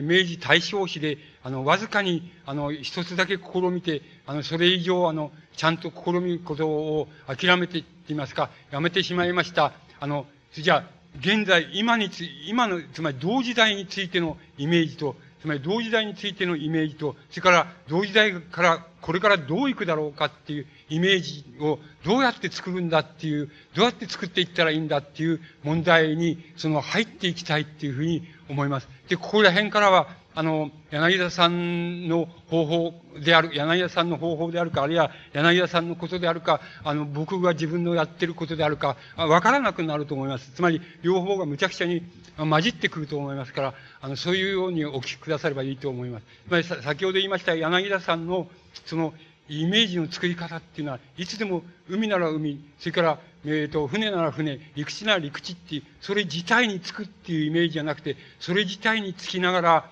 同時になんか上の方からって言いますか、もう少し、あの、で、あの、大きなところからって言いましょうか、高いところからって言いましょうか、もう一つ全体的なことから、ところから眺めている目っていうのがあって、その二つが組み合わさって、海のイメージを作り、陸地のイメージを作り、風のイメージを作りっていうようなことを柳田さんがやるっていうのが柳さんの特徴だっていうふうに、あの、申し上げました。で、この特徴っていうのは、あの、どういうふうに有効かっていうことを、これから、あの、なんて言いますか、申し上げていきたい、見たいと思います。で、あの、僕は、あの、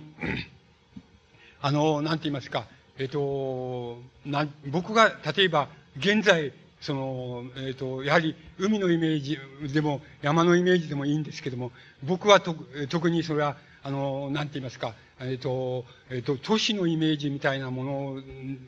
で、あの、僕自身は考え、そしてやってきたわけですけども、そのイメージを作る場合に、あの、どういうイメージを作る、作り方が可能かっていう、あの、そういうことを、あの、僕は、僕なりに考えたわけです。そして、その考え方は、柳田さんがそのイメージ、今言いましたイメージの作り方、海のイメージの作り方、陸地のイメージの作り方、風のイメージの作り方っていうのを、は、あの、非常に重要だっていうことと重なってしまうわけですけども、僕は、あの、その柳田さんの方法を、まあ、一つ、あの、ここであの、重ねて申し上げますけども、もう、僕はもう二つ、その重要なイメージの作り方があるっていうふうに考えたわけです。で、その作り方は何かって言いますと、一つはあの、えっ、ー、と、一つはその、現在の、えっ、ー、と、つまり、現在の科学技術っていうのが、あの、作っている、あの、作り出した、あの、非常に高次元な、高次元なイメージがあるわけなんです。で、この高次元なイメージっていうのは、あの、えっ、ー、と、どういうふうに言いますか、言ったらいいかって言いますと、僕は、それはあの、えっ、と、あの、科学版、筑波の科学万博のあの、富士通館っていう、あの、富士通っていうのは、つまりエレクトロニクスの会社ですけども、富士通館っていうところで、それを見たわけですけども、どういうイメージかって言いますと、こういうあの、こういう会場がありますと、まあ、皆さんがそこで見ているってしますと、その天井、天井からこういうふうに、えー、あれは全部、その、なんて言いますか、全部、天井の周辺っていうのは、全部スクリーンに、まずするわけです。それで、そこ、そうしといて皆さんのその今いる椅子っていうのは、もっと高いところに上がっているっていうふうに仮定して、しえするとします。そうしといて、その、そうしといて、その、えっ、ー、と、その、あの、メメガネに、これ色差式のメガネなんですけども、色の違ったブルー系統と赤系統の違ったあの、いあのメガネをかけるわけです。そうすると、そしてそこに画像、あの、映像ですね。映像をここに、あの、あの、映像をその、投射しますと、投影しますと、その映像は、あの、浮き上がって、つまり、あの浮き上がってやってくるわけです。それでそれを動く映像をそこに作ってその映写しますと、それは全部目の、目の前に前後左右、あの立体的に浮かび上がって、さーって飛び交ってくるわけで、くる、そういう、あの、イメージが作れます。そして、しかも、その、いる椅子が、あの、全部、その、こう、高、同じ、高さが全部その、高くなっていますから、高さができていますから、あの、その人は、どこを見回してもその、なんて言いますか、そういう立体映像が飛び交っている。その中に自分が、自分もその中にいるっていうふうに置かれるわけです。つまり、あの、見るものと見られるものっていうのが同じ空間にいて、しかも立体映像が飛び交ってきます。投射できますから、要するに隙間がないわけです。つまり、スクリーンでしたら、スクリーンに映してそれをメガネをかけて飛び出して立体映像を作ったら、要するにスクリーンの外に目をやったらば、たちまち現実のあの空間が見えますから、たちまちすぐに分かっちゃうわけです。ところが、あの、どこを見回しても、まあ、作為的に見れば見られますけど、そうしない限り、どこを見回しても、あの、どこにも隙間がありませんから、つまり、自分が完全立体映像が飛び交った、その中に自分が存在するっていうような映像が得られます。つまり、そういうふうに映像が見えます。で、その映像は、あの、極端に言いますと、かつて見たことがない映像で、映像です。つまり、見たことがないっていうのは、僕が見たことがないのはもちろん、もちろんでしたけども、要するに、かつて人間が見たことがない映像だ、だったわけです。つまり、映像を作ったわけです。それで、それは、なんて言いますか、つまり、一種四次元的な映像なわけなんです。つまり、あの、どこにも隙間がありませんから、現実の空間、現実の空間をどこを見回してもないですから、そうしといて自分がその中にいるっていう形で、前後左右に、あの、立体的な動く映像が、どん、あの、動いてきますから、あの、例えば動物なら動物はここのとこスーッとここを通っていきますから、いうふうに見えますから、それでどこでも隙間がありませんから、それは4次元の映像を見ているのと同じで、つまり、あの、かって、かって例えば人間が作り上げた映像の中では、あの、一番工事、工事な映像です。つまり、工事の次元の映像です。つまり、言ってみれば現在考えられるその究極映像っていうふうに言えます。つまり、究極映像っていうのは、例えば皆さんのしてる時計っていうのが、現在多分、あの、非常に正確、つまり、あの、1ヶ月で数秒間か違わない時計が、あの、つまり100円、100円でもないでしょうけども、あの、1000円ぐらい近く出せばもうできるっていうのはあるわけです。つまり、そうなったら時計っていうのは多分、今、究極時計っていうふうになってるわけなんです。つまり、時計っていうのは時を正確に測り知るっていうことが目的だとすれば、多分、究極映像、究極の時計っていうのはすでにできちゃってるわけです。それと同じように、例えばカメラっていうのも大体そうだと思います。ミノルタアルファエクラっていうのは7000、7000っていうのは多分究極カメラに近いわけだと思います。つまり、そういうふうに、で、究極のものができちゃってるものがあります。それと同じ言い方をしますと、その映像は究極映像なわけで、つまり四次元映像なわけです。つまり、絶対に立体的にはできないわけで、あの、四次元映像をそこに出現させないとできないわけなんです。だから、多分現在考えられる究極映像っていうのが、あの、そこに出現されているわけです。これは、あの、富士通館がやってみせたわけです。で、それは僕にはとても衝撃的である、ありましたし、多分それは、あの、大げさなことを言うと、人間が初めて見た、初めて見たし、初めて作り上げた映像なわけなんです。ところが、あの、だから僕は一つは、そういう、その映像っていうようなものが重要だっていうふうに考えたわけです。で、もう一つ重要だと考えた映像があるわけなんです。それは何かと言いますと、これは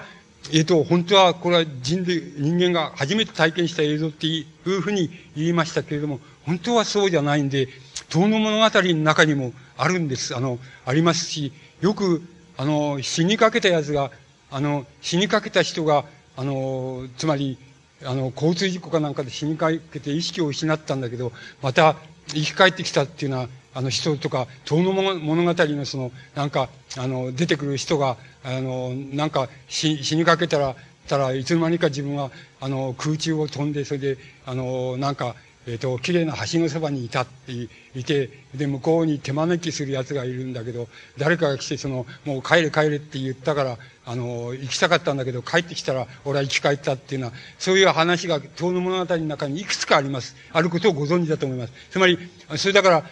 その映像が、あの、もっと、えっと、一番もっとわかりやすく言うと、あの、言うのは、例え死にかけた人が、あの、生き返ったっていう人の、あの、そういう式を見ますと同じことが書いてあります。つまり、あの、死にかけたとき、まず、あの、自分は何か知らないけど、あの、空中の、空中高く自分が上がってたんだって。それで、下を見たら、その、死にかけている自分がその、そこにベッドの上に横たわってて、それでそこのところ看護師さんや医者がその、大騒ぎして、その、近親の人がそこで泣きべそかいて取りすがったりしているのが見えたっていうふうに、そういう体験をよく、あの、書いてあります。それで、それ、そしてその、あの、それで、あの、なんか自分がそういうあれからその生き返って、それで、あの時こうだったろうっていうふうに、あの、看護師さんに言ったら、看護師さんがどうしてそんなのがわかるんだっていうふうに言って驚いたっていうようなことをよく、そういう瀕死の体験をして帰ってきた、つまり生き返った人の体験を見ますと、そういうことが書いて、あの、たくさん書いてあります。で、あの、書いてあります。えっと、これは遠野物語に書いてあるのと同じ、死にかかった人がこういうのを見たとかっていうのと同じでありますし、また、あの、昔から、昔からの日本の宗教が、宗教的修行でもって、あの、なんて言いますか、自分は死の曼荼羅の世界をこう、さまよって、それで帰ってきたとか、そういう体験っていうのは宗教的にあるわけ、仏教の体験にあるあるわけ、また仏教の修行の仕方の中にもあるわけですけども、そういうのの中にあるから、あの、初めて富士通館の、筑波万博の、その富士通館が初めて作ったっていうのは、本当はそうじゃなくて、死にかけた人っていうのは、とは体験してるっていうことが言えます。で、この体験は、要するに、あの、自分、実際に自分がその死にかけて、かけているっていうのに、死にかけている自分が上の方から見えたっていう、そういう体験に帰着します。で、この体験は、あの、言ってみればその、なんて言いますか、筑波万博で作られたその工事映像っていうようなものと同じことを意味します。それからこれは、あの、柳家国夫のその、イメージの作り方、つまり風のイメージの作り方、海のイメージの作り方っていうのの中に、あるいはその、なんか上の方からも一つ見ている、そういう視線っていうようなものが一つあるんだっていう、そういうのと、やはり同じところがあります。で、この種の、え、この種の映像の作り方っていうのは、とても重要だっていうふうに僕には考えられます。で、僕はその二つですから、あの、柳田国夫の方法も、その、あの、一緒に言いますと、その、柳田国の方法も入れて、その、その三つの方法っていうようなものに、あの、共通したなんて言いますか、共通した点があります。で、共通した点を、あの、むしろつまり理屈づけるために、その共通した点を、その抽出しています。つまり、理屈づけるためにその共通したそのイメージをどういうふうにしたら作れるかっていう、あの、基本的に作れるかっていうことを考えてみますと、それはた優しいこと、たやすいことであって、それは、あの、垂直に真上から、垂直に真上からこう、見る視線っていうようなものと、それから目の高さで地面に水平に見る、見える視線っていうようなものと、つまり水平に目の高さで見える視線で見えるその像っていうのは、視覚像って目に見える像があります。その、その像と、それから真上から、あの、見、見えるその像があります。だから、その像は、あの、同時に、つまりどちらか一方じゃなくて、同時にそれが行使されて、同時に使われてできるそのえ見える像って言いますか、あの、描けるイメージって言いましょうか。それを、それに結局は今のその工事映像っていうようなものは、その二つに帰着します。つまり、その上か、真上から見る視線と、あの、真横から水平にその、目の高さで見える視線とが一緒に行使されて出来上がったその映像っていうのを考えますと、今言いました工事映像、ないしはその柳田国夫の方法の根底にある、そういうイメージっていうのと同じだっていうことがわかります。つまり、それらの工事映像、あるいはそれらのイメージっていうようなものは、あの、分解してみれば、要するに地面に水平な視線と、それから、あの、地面に垂直な視線っていうようなものが、要するに、あの、あの、交差してですね、そしてそれが同時、同時に行使された時に出来上がる、そのイメージっていうようなものを想像すれば、それが今申し上げました工事映像だっていうことが、あの、言えると思います。そういうふうに分解できると思います。そうしますと、今の映像の作られ方っていうようなものは、いわば一般的な原理として使うことができます。使ってみることができます。それが僕らの、僕なんかが考えたことであるわけです。で、あの、柳田さんは、の、あの、方法の中にある、あの、明晰なイメージを作る作り方っていうのを、やはり分析してみればそういうことに、あの、帰着すると思います。このイメージの作り方を、この分解するやり方っていうのは、かなり有効だっていうことが、あの、わかります。で、あの、言えます。それで、あの、そうしますと、これは、普通一般に我々がその目でもって物事を見てるっていうのは、本当を言うとどういうことかっていうと、あの、目の高さで地面に水平な視線でもって、あの、人を見てるとか、あの、風景を見てるとかっていうようなのが、我々が一般に見ているものであり、見ているものの像であるわけです。その像はそういうふうにできているわけです。ところが、同時にその時に上からも視線があって、それでそれを見てるんだよっていうふうにそのイメージをもし思い浮かべることができれば、それはかなり高次な、あの、高度なイメージだっていうことがわかります。だから、そういうふうに、あの、行使されているのが、例えば柳田国夫の方法の根底にあるものでありますし、それから、例えば、富士通感が実現し、そして、例えば、瀕死の人が、死にかかった人が、その生き返った時に、俺は見てきたよって、あの世のところの橋があるのは見てきたよとかっていうふうに言ってるのは何かって言ったら、そういうイメージなわけです。これは、言ってみれば、あの、人間が修練、修練してそれを、その映像を作る、そのイメージを、つまり死にかかった自分が真上から見えたっていうのは、この、この手のその修練っていうのは、仏教がよくやってる修練でありまして、これは多分、あの、意識を、意識を意図的に、ある、ある水準で、ある度合いのところに、あの、意識を減衰させていく、つまり、意識をどんどんどんどん衰えさせていくんです。あの、人為的に衰えさせていく。つまり、瀕死、死ぬ、死ぬったら意識がなくなっちゃうわけですけど、死ぬ、ちょっと直前のところくらいまで、あの、意識を意図的に減衰させていきますと、その種の映像が得られることがわかります。わかりますっていうような、僕が瀕死の体験があるわけではもうありませんけれども、僕は理論的にそう思います。つまり、あ理屈から言ってそう思います。つまり、この、これは、あの、これを意識的に修練するのが仏教の、例えば密教の修練っていうのは、まあそういう修練です。つまり密教の修練っていうのは何かって言ったら、そういうふうに意識的に、そういうふうに、あの、瀕死っていうような状態まで意識を意識的に、あの、減衰させていって、しかも同時にそれに、あの、映像の意味付けをしていくっていうことが可能だっていうことが、あの、仏教の修行の、つまり根本的な、つまり昔の仏教の、つまり浄土教以前の仏教の修練の仕方の根本にある問題です。つまり、あの、これは意図的にも、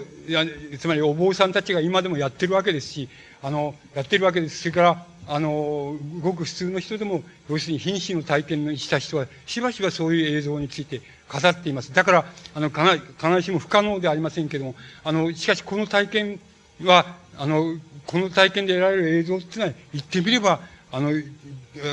簡単と言っちゃ簡単なことであって、あの、要するに垂直に降りてくる視線っていうようなものと、つまり上から見た視線と、それから水平に見ている一般的に僕らが見ている視線ですけども、そういう視線と両方が一緒、同時に行使されてできた映像っていうようなものを考えますと、それが、あの、なんて言いますか、えっ、ー、と、それが瀕死の時に得られるそういう、あの、映像だっていうことが、あの、よくわかります。それで、あの、その手の、あの、映像のうち、あの、なんて言いますか、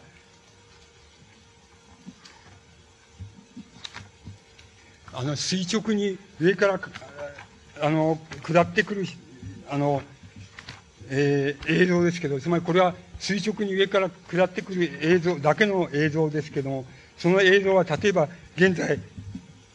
あの、この人工衛星の映像っていうので、えー、得られると思います。つまり、えっ、ー、と、ここら辺が盛岡じゃないでしょうか。つまり、あの、真上から、つまりこれは相当、相当な超高度ですけど、超高度から、あの、映した映像です。で、この映像で、では、つまり、この映像は、つまり、垂、垂直、真上から見た映像だけなわけです。つまり、水平から、え、あの、あの、得られた、得られるはずの映像っていうのは、全部無に規制、無化されています。つまり、ゼロになっております。だから、あの、盛岡はここですけども、ここの中の建物建物と、それから建物じゃないところっていうのは、あの、全然これでは区別できません。つまり、田んぼや畑でも、あの、建物でも、あの、その中に人が住んでるかいないかっていうようなことでも、そんなのは全部無に着せられてしましまっています。だから、これは、あの、地面に水水平な視線っていうのが全く無に着せられて、その代わり、あの、垂直の情報から来る視線としては、もう考えられるから限り理想に近い、あの、遠くから、つまりこれは飛行機、航空機写真とは全然違うわけです。つまり、もっとはるかに、あの、高いとこから降りてくる。本当は無限遠点から降りてくれば一番いいわけですけども、そうはいきませんから、つまり、あの、かなり高度から、あの、得られて、これは航空機写真とはまるで違うことなんです。つまり、まるで違うっていう意味はとても重要なんですけども、つまり、あの、航空機写真ですと、例えば建物っていうのはわかりますし、田んぼもわかります。それで、あの、航空機から見てそれもわかります。そうすると、あの、我々はその、その時に、あの、地面に水、水平な視線を、あの、航空機の上の方から下を見ながら、しかし、行使している視線はやっぱり地面に水平な視線と同じ視線を行使してるんです。そうすると、建物が見えます、見えるとすれば、あの、あ、この建物の中に、あの、人が住んでるなって、こういう人がいる、いるかもしれんなっていうようなことを想像することができます。ところが、これの映像ですと、そういう意味合いで言っても、あの、建物と建物じゃないところの区別がつきませんから、あの、ここれを見ながら、あの、あ、この中に人が住んでるなとか、ここに人がいるなっていうようなことを想像することは無意味で、無意味になってしまいます。つまり、この、そういう意味でこれはとても重要な、つまり、あの、人間の水平の高さで見える視線っていうようなものを、つまり人間的な視線っていうようなものは全部無化できるっていうこと、そういうことで非常に重要な、あの、重要な、なんて言いますか、意味を持っています。で、重要な上からの視線としては、その、アイデアルって言いますか、つまり理想に近い視線だっていうことが、あの、わかります。これは四国、四国の、あの、上からの写真です。そうすると、あの、何かそういう航空写、航空機写真と何が違うかって言いますと、こうか、こう、こうですよね。これは瀬戸内海ですよね。そうすると何が違うかって言いますと、一番わ、皆さんで分かりやすい違いは何かって言いますと、この上からの視線は、あの、要するにここに分かるこう中央構造線っていうわけですけども、この中央構造線っていうのは地質の、要するに地質学的な、地質の割れ目なわけです。で、これは航空写真では多分あんまりよくわかります。専門家はわかるんでしょうけども、僕らが見たってわからないです。つまり、これは川があって、川の流域が、平地があって、ここに町があの発達してるとか、そういうふうにしか見えないんですよ。あの、航空写真ぐらいだったら。ところがこれで見たら、見ると、地質構造の割れ目っていうのを、割れ目としてこれは明らかにわかります。で、これはこの割れ目は、ここの近畿地方ですと、ここに木の川っていうの、木の川吉野川っていうのありますけど、そこが割れ目だっていうことがあります。からこう九州がこっちへ行って、九州で行きますと、これはあの、あの、なんか延岡のあたりから、つまり、えっ、と、延岡のあたりと、あの、要するに、阿蘇、阿蘇、阿蘇山ですけども、阿蘇山を中心にして、この割れ目が割れていることがわかります。つまりそうすると、あの、九州も例えば、阿蘇山が存在する前は、二つに分か、二つあるいはそれ以上に分かれていたと思います。あの、つまりそういう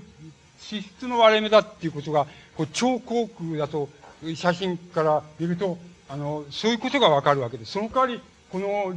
川の流域に、あの、なんか村があって、あ町があって、それで田んぼがあってっていうようなことは、これでは全然わかりません。ただ、その代わり、この割れ目だっていうことがわかります。地質学的割れ目だっていうことがわかります。それで、あの、それは航空写真では、多分素人にはこれはわからないです。あの、わかんないで、ただ川があって、広い川があって、あその平地が広がってて、そこに町があるなっていう、そういうふうにしか見えないはずです。つまり、そういう違いが、あの、あります。つまり、そういう違いっていうのは、つまり人間的な視線って言いますか、人間の目の高さの視線っていうようなものを完全に無化しているっていうこと、ことから来る、あの、視線、あの、こう、垂直の視線のこの見方っていうのがあるわけです。で、そうすると、あの、本、本来的に言いますと、この垂直の視線の見方と、それから水平の視線の見方と、それを二つをその行使して、僕らがその、なんて言いますか、あの、同時に行使、もしかすると同時に行使できたとして、した時の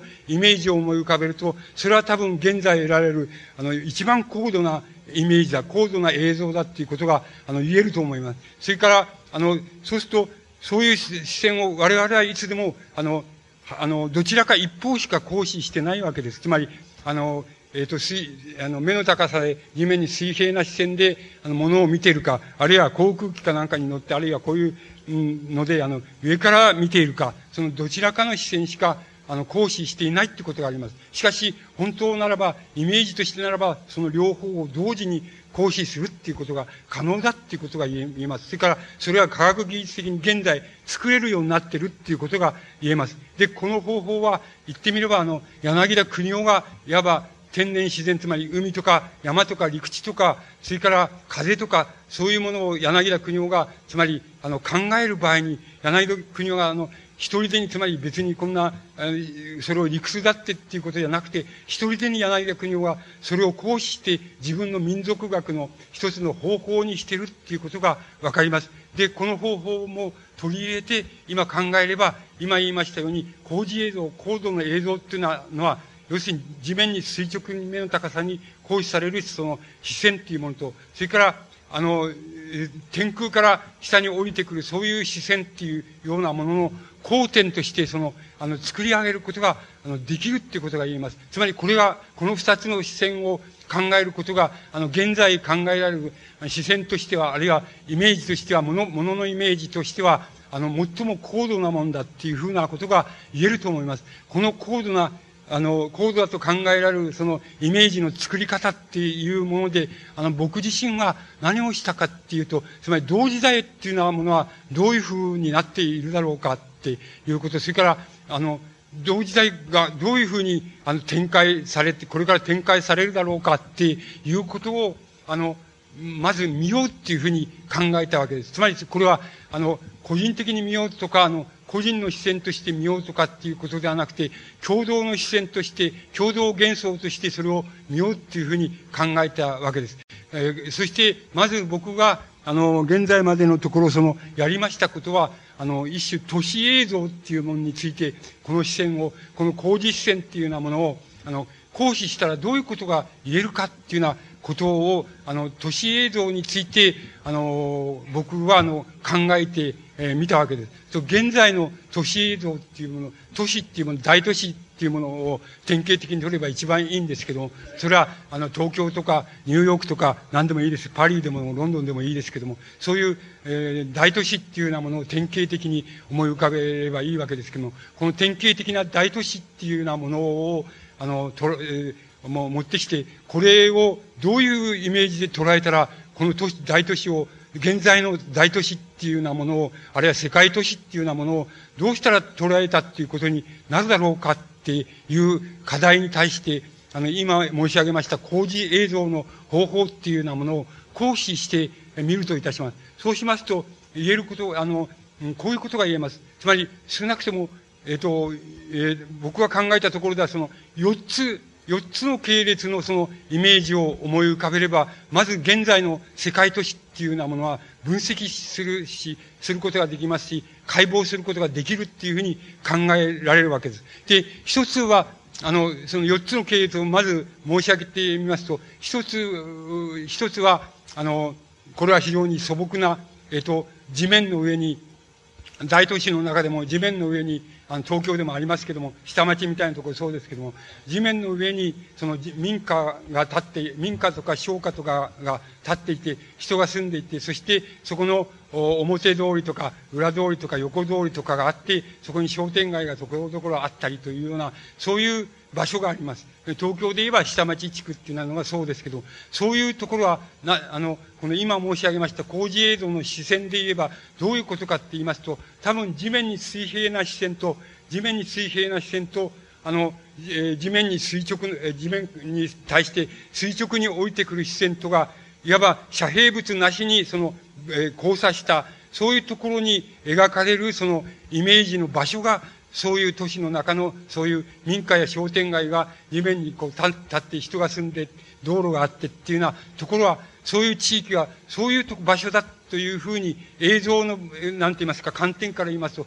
そういうふうに、あの、言うことができると思います。ところで、もう、これに似たところで、例えば、あの、えー、これは都心に近い、つまり、まあ、都市の真ん中に近いところで、大きな高層、例えば高層ビルディングと高層ビルディングと、あの、にこう、取り囲まれた場所に、例えば広場って言いましょうか、広場があって、その植え込みみたいなのがちょっとこうあって、まあ、昼間は人が休んでいたりするけど、夜は一っ子一人通らないっていう、そのビル街の、もう、まあ、ど真ん中にそういう場所があって、その、偶然にその、高いビルと高いビルの、高層ビルと高層ビルの間に、なんか、コンクリート時期のその、広場が、一人でにできちゃったり、あの、してるところがあります。で、こういう地域は何かっていうと、あの、やはり言ってみれば地面と、地面に垂直な視線と、それから上からの視線とか裸のまんま交わる点だっていうふうに言いたいわけですけれども、その場合には、あの、上から来る視線っていうのに符号をつけた方がいいと思います。つまり、あの、地面に、えー、直にその民家が建って、そこに人が住んでいて、商店街があってっていうような視点を、まあ、例えば、プラスの、例えば、プラスの視線っていうふうにプラスの上からの視線っていうふうに考えると、それはプラスの上からの視線と、それから地面に垂直な視線が裸のまんま交わった、そういうふうに作れる、イメージが作れる、そういう場所だ、地域だっていうことが言えるとすれば、今言いましたように、高層ビルと高層ビルの間に、その、偶然にその、なんか、あの、場所が空き間が好きでできちゃって、そこに、例えば、偶然にその、あるいは、その、作ってその、植え込みがしてあるとかっていうような、そういう地点っていうのは、つまり、マイナスの上からの視線と、それから地面に平行な視線とが交わった点だっていうふうに、交わったところに描かれる点だ、場所だっていうふうに、あの、考えればいいと思います。つまり、反対、世界、上からの視線っていう、じゃなくて、もしか、もしかすると地面からの視線かもしれませんし、その、要するに符号が違うんだっていうふうに考えた方がいいと思う。つまりこれと、つまり、なんて言いますか、あの高層ビルの間に偶然にできた、そういう、その広場とか、そういう地面とかって空き地っていうようなものと、それから、あの、地面にその民家が建って、そこに人が住んでいてっていうような、地面とは一見すると同じに見えますけども、本当はそうじゃなくて、まず360度違うっていうふうに考えた方がいいわけです。つまり、こっちは360度ビルと、高層ビルと高層ビルの間に都心できた、そういう空き地とか広場とか地面っていうやつは、多分、要するに、なんて言いますか、もう人口っていうようなものの、あ極地って言いますか、果てにできた広場とか場所であって、これはあの、地面に直接打ちが立って、道路があってって、公園があってとかっていう、そういう地面とは一見すると同じに考えていいように見えても、見えても、イメージとして分解する場合には、まるで符号が違うんだっていう、まるでマイナスとプラスほど符号が違うんだっていうふうに考えた方が、いいほどそれは別だっていうふうに考えた方がよろしいと思います。これは、なぜそういうことが言えるかって、あの、わざと言わなきゃならないかって言いますと、それは同じだと思ったっていいわけなんですけども、あの、符号が違うっていうふうに言った方がいいと思うのは、なぜかって言いますと、あの、例えば、あの、皆さんも新聞で時々ご覧になるかもしれないですけど例えば、筑波っていうところに、あの、学園都市っていうのがあります。そしてこれは、あの、関東平野のその、吹きさらしの中にその、人工的にモダンなその、学園、あの、大学の研究室とか校舎とか作って、それで、周りに、まあ、一人でに喫茶店ができた、何ができたっていうふうに、その、そういう人人工的に作られちゃった町なんです。で、この、この筑波の学園都市なんかでよく学校の筑波大学の先生とか助手とか、そういう人でよく自殺するっていう人が、あの、よく新聞に出てるでしょう。自殺が相次ぐとかって。して、それはなぜかって言いますと、こう言ってごらんなればすぐわかるんですけど、あの、要するに建物の中で、あの、建物の中でその、盛んに、え燃えてなんかややったっていうふうに、やったとか、催し物をしたとか、芝居をやったとか、映画見たとかっていうふうに、そういうことをやっても、一旦建物の外に出てしまうと、今までやったことが全部いっぺんにパーになっちゃうって言いましょうか。それほど著しい、つまり、なんていますか、外と内がそれほど著しく違うわけなんですよ。だから、こんなところに住めるわけは、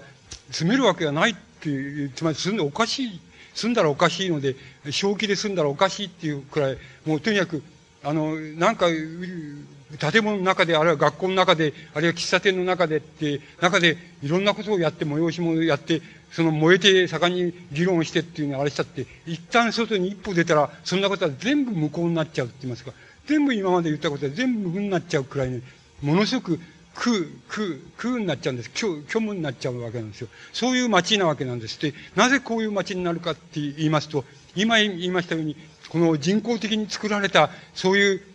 建物とか、そういう、まあ、あの、街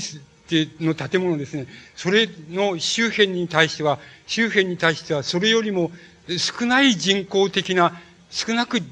少ない人工的な、ちょっとだけ少ないしかし、人工的な広場っていうのを、広場とか公園とかを作ればいいんですよ。死ぬ気にならないんですよ。ところが、あの、あの、そうじゃなくて、もものすごく、つまり超モダンな人工的な建物とか、そういうところを一旦外に出たらもう、あの、なんて言いますか、関東平野の、なんか、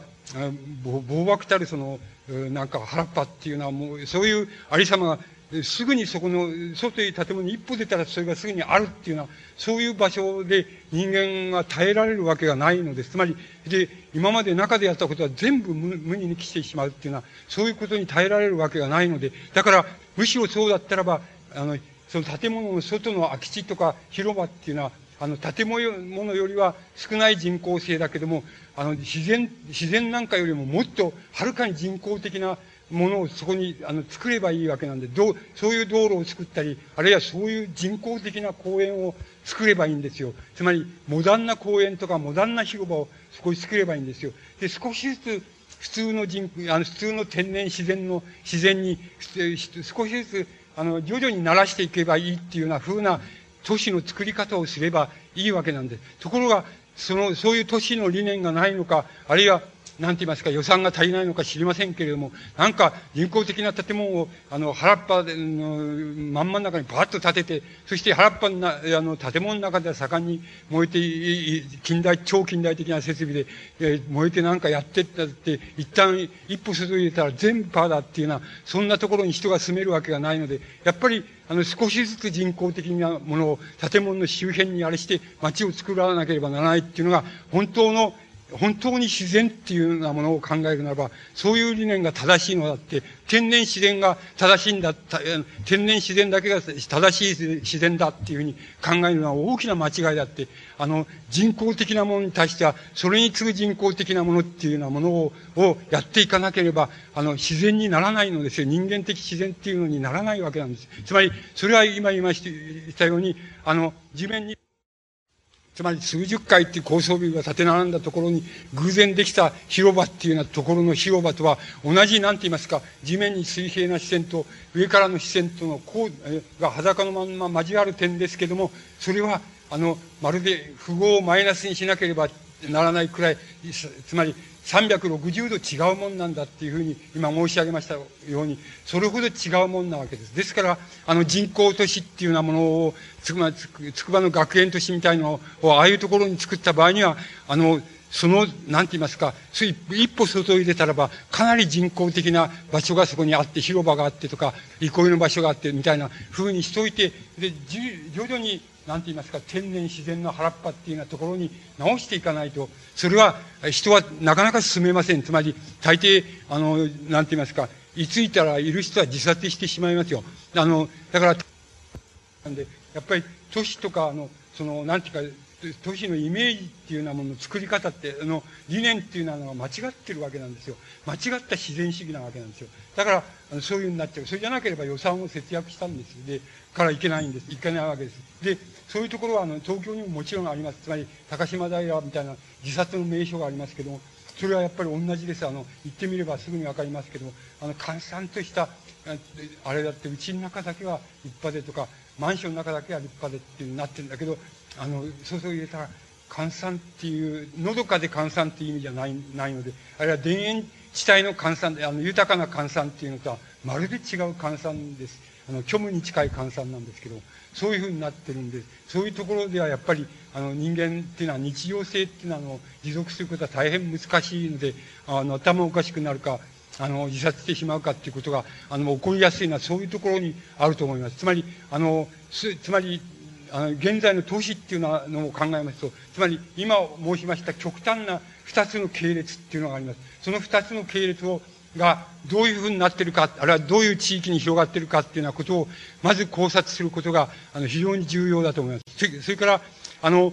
もう二つあります。で、もう一つの点は、もう一つの系列の点は、あの、イメージの系列の点は、どういうところかと、イメージが要するに矛盾する、あの、ところです。例えば、それは建物の中に、あの、建物の、例えば、ビルディングの、まあ、あの、ビルディングの中の、例えば、3階なら3階が、あの、なんて言いますか、えっ、ー、と、懐石料理屋さんになって、懐石料理屋さんにはその、お茶室があって、そのお茶室もかなり本格的なお茶室がちゃんと作られていてっていうような、そういう場所がビルディングの中にあります。から、ビルディングの、うん、あの、何階かに、要するに、プールがあって、それで、えー、プールがちゃんと作なって、そのフロア全部はプールになってる、みたいなところがあります。つまり、そこは何かって言いますと、本来的に言えば、あの、茶室とか、日本庭園とか、それから、プールなんていうのは地面、地面に対して地面を掘って作るとか、地面の上に作るっていうようなのが、いわば天然自然の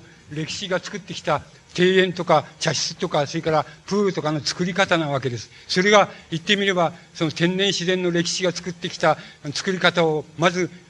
やめにして、で、ビルの中に、ビルの中の何階かにプールを作ってしまっているとか、何階かに、あの、日本庭園を作って、茶室を作って、それで、日本料理を、食べさせてっていうようなところを作っちゃうわけです。で、こういうような、つまり本来的にあるべきようでないところにあるものを入れてしまってるっていうところが、あの、都市の中にはあります。で、これは、あの、これは言ってみれば、あの、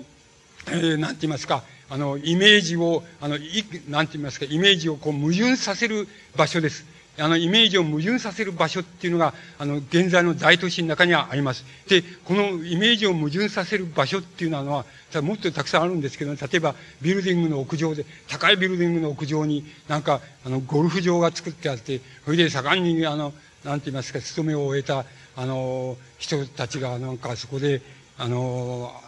こういう人工の大きな伝統に照らされたそういうゴルフ場のところで盛んにゴルフの練習なんかやってるっていうのはまたこっちから見えてっていうようなところがありますけどつまりその手のところっていうのは本来あるべきところでないところに本来あるべきものを持ってきて入れちゃってるっていうことがあります。この種の矛盾するイメージを作る場所っていうのがあります。この種の矛盾するイメージの場所、つまり本来ならば地面、地面に水平な視線と垂直な視線が裸に交わるところに作られてあるべきものが、全然その、上からの視線、上からの視線はビルで、ビルの何階かでも、えこう遮られている、そういう室内にそしつらえられているっていう、つまり矛盾したイメージを喚起する場所があります。この場所は言ってみれば矛盾の場所、つまり都市が発展していく場合に、都市がこれから膨張していく場合に、いわば絶えず矛盾を引きずりながら膨張していく場所なわけです。で、この場所は現在のどういう大都市、つまり世界的、世界都市のどういう場所を取ってきても必ずどこにでもあります。で、この場所が一体どういうふうになっているかっていうことを追求していくことは、とても、あの、都市っていうようなものの、を、のイメージを作っていく場合に、あの共同のイメージが、共同の幻想がどこにあるかっていうようなことを作っていく場合に、とても重要なあの、一つの系列です。もう一つ重要な系列があります。それは今、まさしく、今まで申し上げました、つまり工事映像を喚起する、工事映像を喚起する場所です。これは、例えば、都市の中ですと、いろんなところがあるんですけども、例えば、古い、古いビルディングがあると。で、もう、あの、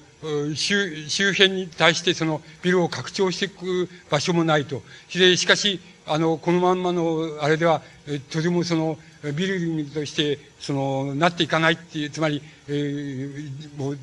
あれしていかないっていうのは、展開していかないって言った場合に、新しいビルを、例えば、古いビルディングと新しいビルディングを継ぎ足しちゃったりしたところがあります。そうすると、いわば新しいビルディングは、現在、現在のその最新の様式で作られますし、古いビルディングは直しようがなくて、元のまんまっていうことがあって、そこを、いわば、継ぎ足すっていうようなことをやって、その、ビルディングを広げるみたいな箇所が、現在の大都市の中には、あの、たくさんあります。で、そういう場所では、あの、なんて言いますか、空間のイメージが、古い空間のイメージと新しい空間のイメージが重なる場所があります。で、この重なる場所には、あの、工事、今言いました工事映像に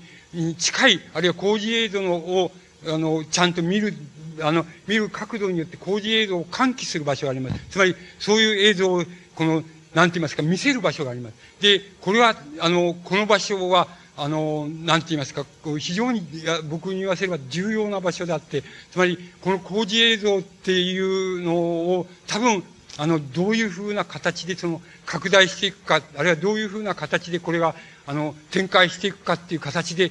現在の都市が、あの、これから展開していく場合の、その要になるだろうっていうふうに思われます。ですから、言ってみれば、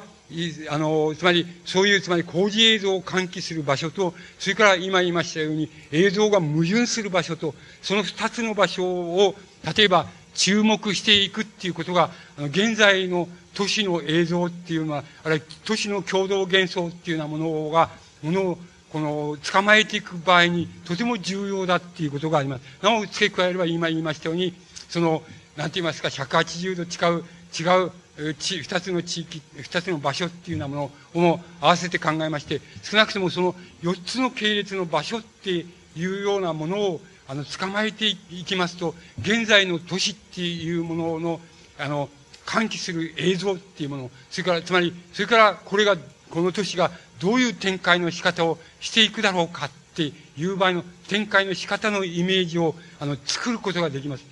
あるいはそれをこしらえていくことができます。あるいはそれを分析していくことができます。できることがわかります。つまり、あの、この場合に、あの、なんて言いますか、人工的、人為的なことは、あの、つまり人間がどうせ都市を作ってるわけだけど、必要であるわけですけども、この場合の都市映像を作る場合に、まず、それは、あの、近似的に、あの、なしだっていうふうに、つまり都市の、ただ、都市を一つのあの、生成系って言いましょうか、成長していく一つの、この怪物みたいな風に考えて、つまり無生物的怪物みたいな風に考えて、これが成長していくしていく生態みたいな風に近似的に考えまして、そういう四つの系列、今言いました四つの系列を追求していかれますと、そうすると、現在の都市がどういうふうな形でこれから伸びていくか、あるいは現在の都市はどういうふうになってるかっていうようなことを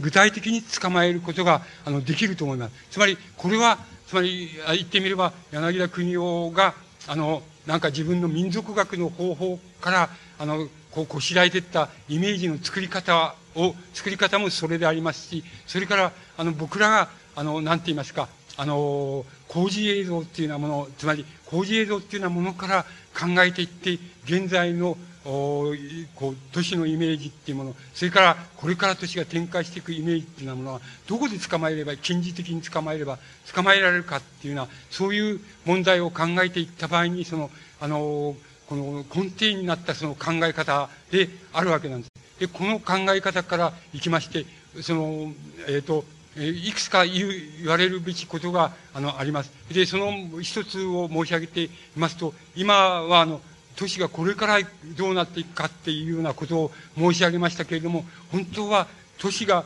あの、以前に、以前にどうであったかっていうことも、本当は、あの、わかるわけです。つまり、その工事映像を考えていくことによって、あの、本当はよく、あの、わかり、あの、理解することが、あの、できるわけです。で、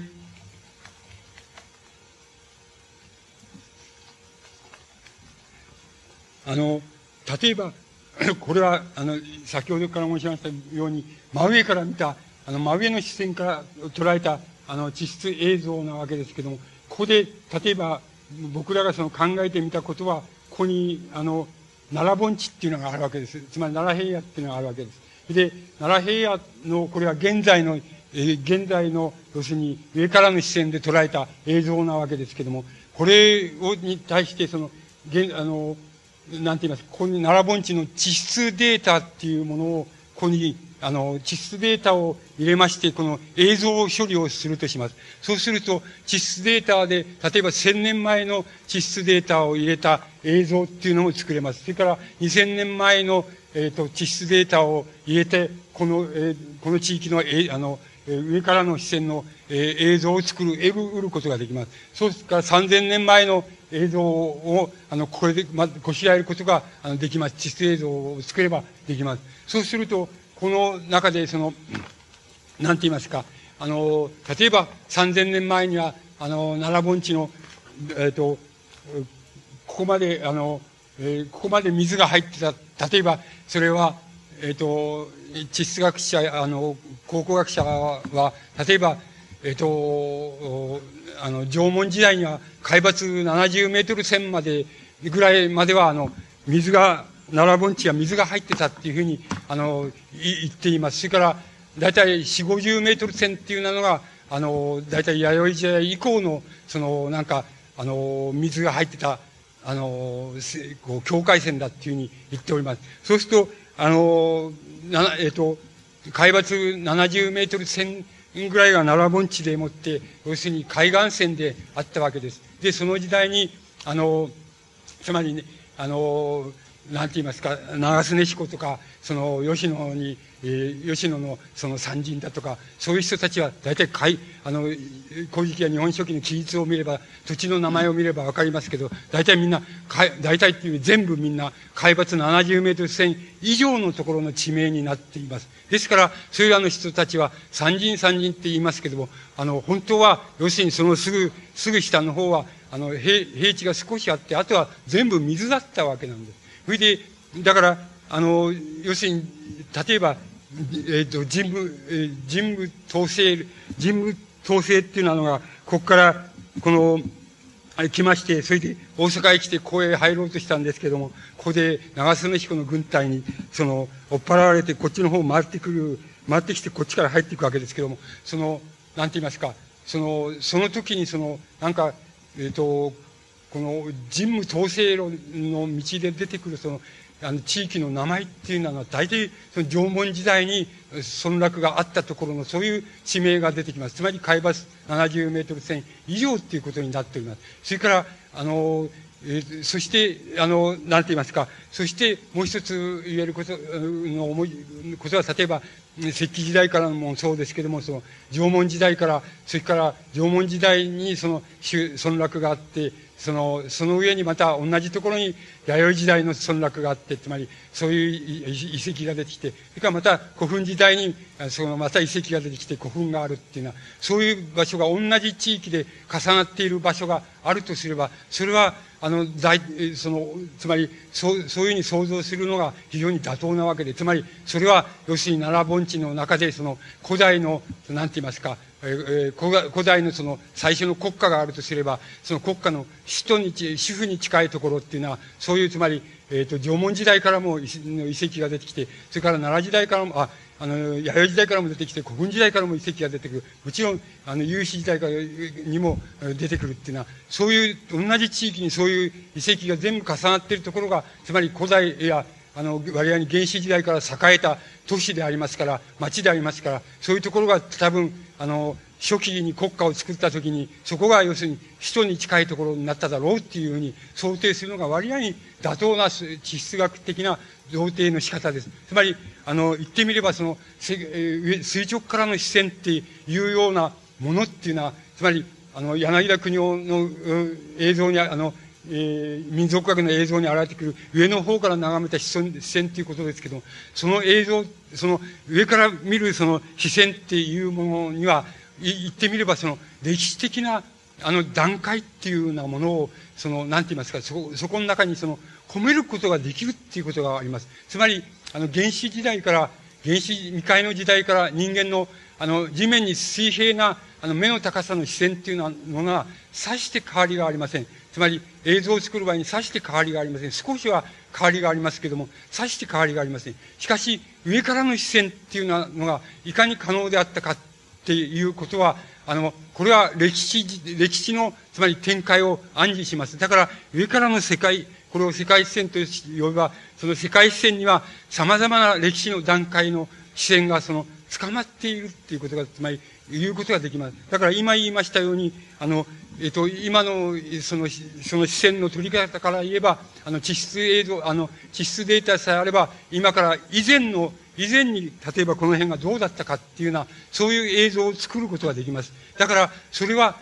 あの、そうすると何が得られる、何がいいのかって言いますと、得られるかというと、まず得られることは、一番その、得られることは、言ってみれば、柳田国夫の民族学で言えば、その標高差、あるいは海抜差っていうことのイメージが具体的に得られるっていうことです。つまり、だから、あの、なんて言いますか、あの、例えば神話と、神話の、例えば歴史学的なっていうよりも、神話の地質学的な、あの、相対イメージ、つまり対応イメージっていうのを作ることができます。そうすると、あの、そうすると皆さんが、例えば考古学ってとかの古代史の学者たちが、あの、思い、学者たちが、あの、一人でに思い描いている、その、なんて言いますか、地質っていうのは今も昔も変わらないんだ。海抜っていうのも変わらないんだっていうふうに思っててやってるその古代史っていうものと、それから実際に千年前のイメージがちゃんと出てきて、それで千年前にこうだったんだよっていう地形がちゃんと出てきた場合の瀬戸内でもそうですけども、そういう場合のなんか、歴史の考察の仕方はまるで違ってしまうことが違います。だから、まるで違います。まるで違うところが出てきます。だから、今まで文章、も文字の上で、あの、正確だとか、正しい推理だっていうふうに持ってたものが、とてつもない違っちゃうっていうようなことが、あの、あり得るわけです。それはあり得るわけで、そのことが第一に、あの、例えば1000年前、2000年前、3000年前の、その、地質映像が得られる、ある場所の地質映像が得られるならば、それはもう、まるで、あの、なんて言いますか、神話の、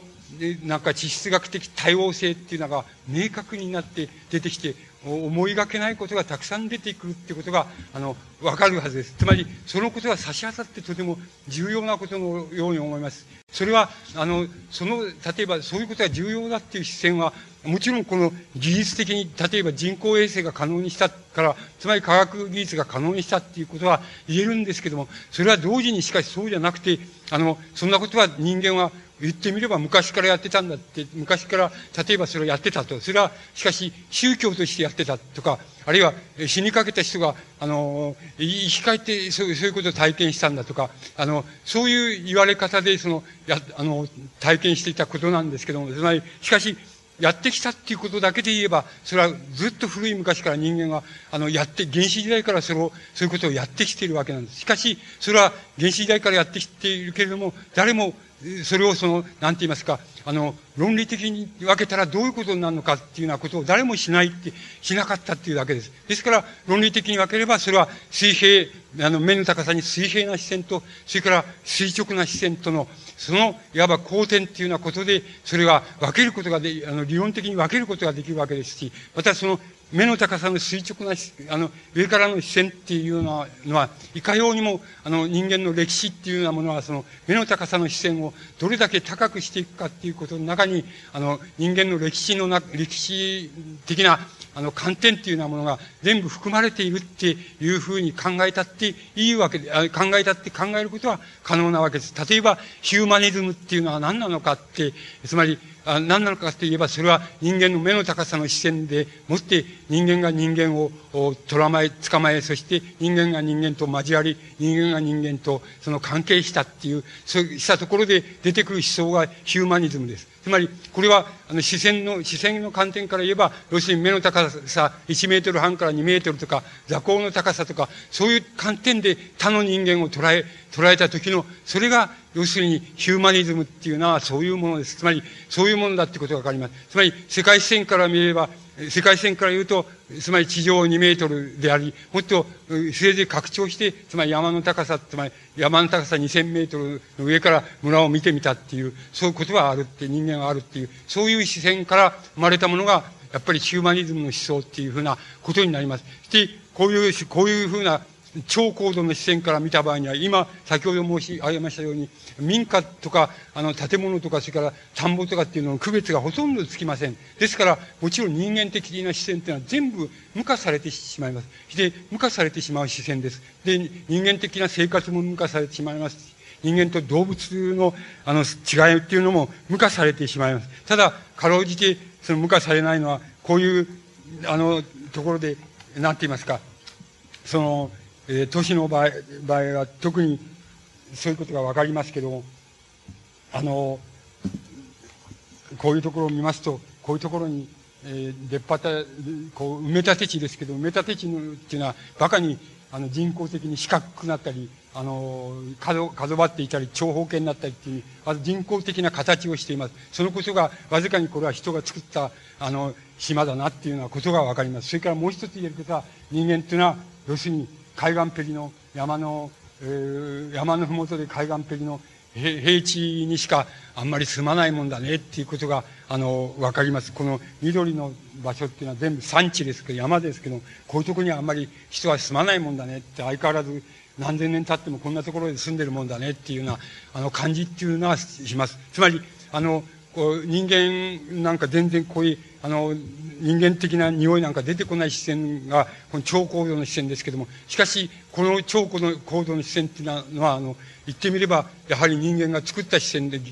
技術的に作った視線だっていう意味と、それからやはり、あの、この超高度っていうのは、割合に理想的な垂直視線に近い視線だっていうことが言えますから、あの、映像がどんなにか、これによって人間が作り得る映像がどんなにか鮮明になったかわからないっていうようなことが言えると思います。つまり、こういう問題っていうようなものが、あの、柳田国夫の方法っていうようなものを、あの、現在っていうものに、あの、拡張してあの、拡大していった場合に、柳田国夫の方法っていうようなものが、どこまでどういうふうに有効かっていうことを、あるいは、どこまで有効であったかっていうことが、あの、とてもよくわかると思います。この、柳田国夫の方法っていうのは、あの、これは、あの、過去に遡っても有効です、あったと同じように、これからの、あの、例えば人間社会の、つまり同時代性っていうようなものを分析していく場合にも、それから未来にどういうふうになっていくかっていうことを分析していく場合にも、この柳田国夫が、いわばイメージを作る場合に使ったその方法っていうようなものが、とても多く有効だっていうふうに、あの、いうことが、あの、言えると思います。僕自身は、あの、柳田国夫の、について、あの、論じたりしてやってきましたけれども、あの、同じ同時に、つまり、あの、柳田国夫が、あの、明治大正期でやったように、あの、現在のイメージっていうのはどうやって作れるかっていうようなことも、またやってきました。それで、つまり、その場合に柳田国夫の方法は、あの、無意識のうちに僕らの中に、あの、入ってきていまして、で、僕らがそれをもとにして、そういうことをもとにして、あの、自分の方法、分析、方法的な分析の方法をあの作り上げて、そしてやってきたっていうふうにあの考えています。で、柳田国夫をあのなんか過去の中にこう埋めてしまうっていうことは大変あの残念なことなんでありますし、またあの実証的に言えば、例えば今海上の道っていうことで南の島から稲作を持って日本の島へ渡ってきたっていうような言い方も、だあの言われ方もあの現在では大変あの、危なっかしくなって、実証的にって言いましょうか、実証私学で危なくなってきて、それ自体には、あの、それ自体の考え方は無効であるかもしれません。つまり、割合に朝鮮半島経由とか直接、あの、中国から九州へっていうのは経路の方が、あの、正当らしいっていうふうな風になったりしていますから、あの、南の島から渡ってきたっていうことは、あの、もしかすると危なくなっているかもしれないのですけども、柳田国夫の方法的優位っていうのは、あの、決して実証私学でないですから、あの、実証がそれを、あの、覆したということで、柳田国夫の方法が無効なのかっていうと、決してそういうふうにはできていません。本格的な柳田国夫の方法、あるいはイメージの作り方、過去のイメージの作り方、民衆のイメージの作り方、そして同時代のイメージの作り方っていうのの根本的な方法は、あの、現在でも僕は、あの、有効だっていうふうに考えます。だから、あの、僕は決して滅びたっていうふうに、あの、やめな、古くって、あ滅びたとか間違ってるっていうふうには、あの、少しも考えないで、やはり、あの、これからも、あの、柳田国夫の方法っていうようなものは、あの、これから向こうへも伸びていくって、これからあの過去だけじゃなくて向こう、未来の方に伸びていくあの場合にも非常に有効に使えるものだっていうふうに僕自身はあの考えております。だから僕自身はそういうことをあの柳田国夫についてあのやりながら同時にあの何て言いますか自分の方法としてもあの使いながらあのやっていきたいっていうふうにあの考えております。で、あの多分山柳田国夫がこうやった業績っていうのはたくさんあるんですけども柳田国夫の方法が根本的に持っている問題っていうのは何かっていうこととそれが差し当たってどういうふうに僕自身の考え方みたいなものにはあのどういうふうに有効に働いているかっていうようなことはあのお話しすることができたっていうふうに考えます。あの一応これで終わらせていただきます。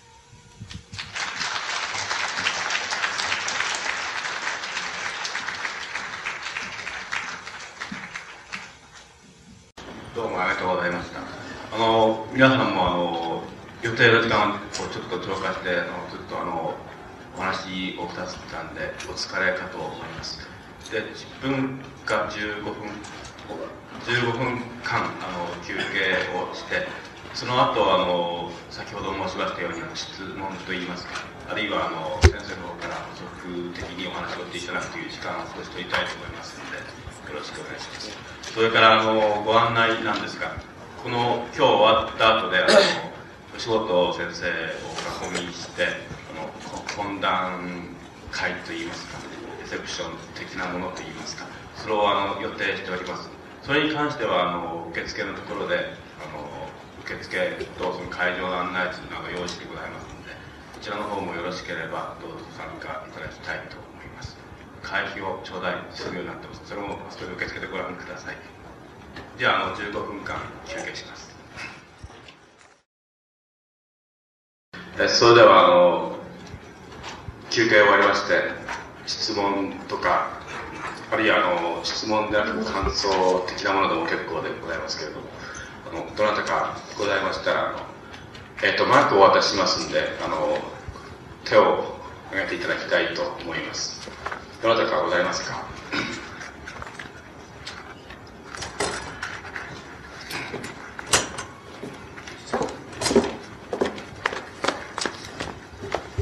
あの一応お名前をおっしゃってそれからあのお願いします。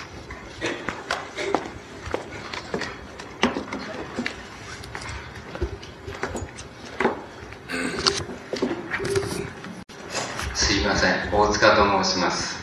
あの今吉本先生のお話を伺いましてあのちょっと、まあ、私自身に引き寄せてちょっと身勝手なことでいくつかお伺いしたいんですがまずあの第1点なんですけれどもその柳田国夫の方法のいわゆるあの自分の目の高さとそれから非常に上の垂直的に高い位置からのその見るっていう方法についてなんですがあのそれ自身が要するに私なんかが今お話を伺った感で言えば非常にその古代におけるまあ、あの天皇制みたいな問題と一つは非常にその密接な関わりのある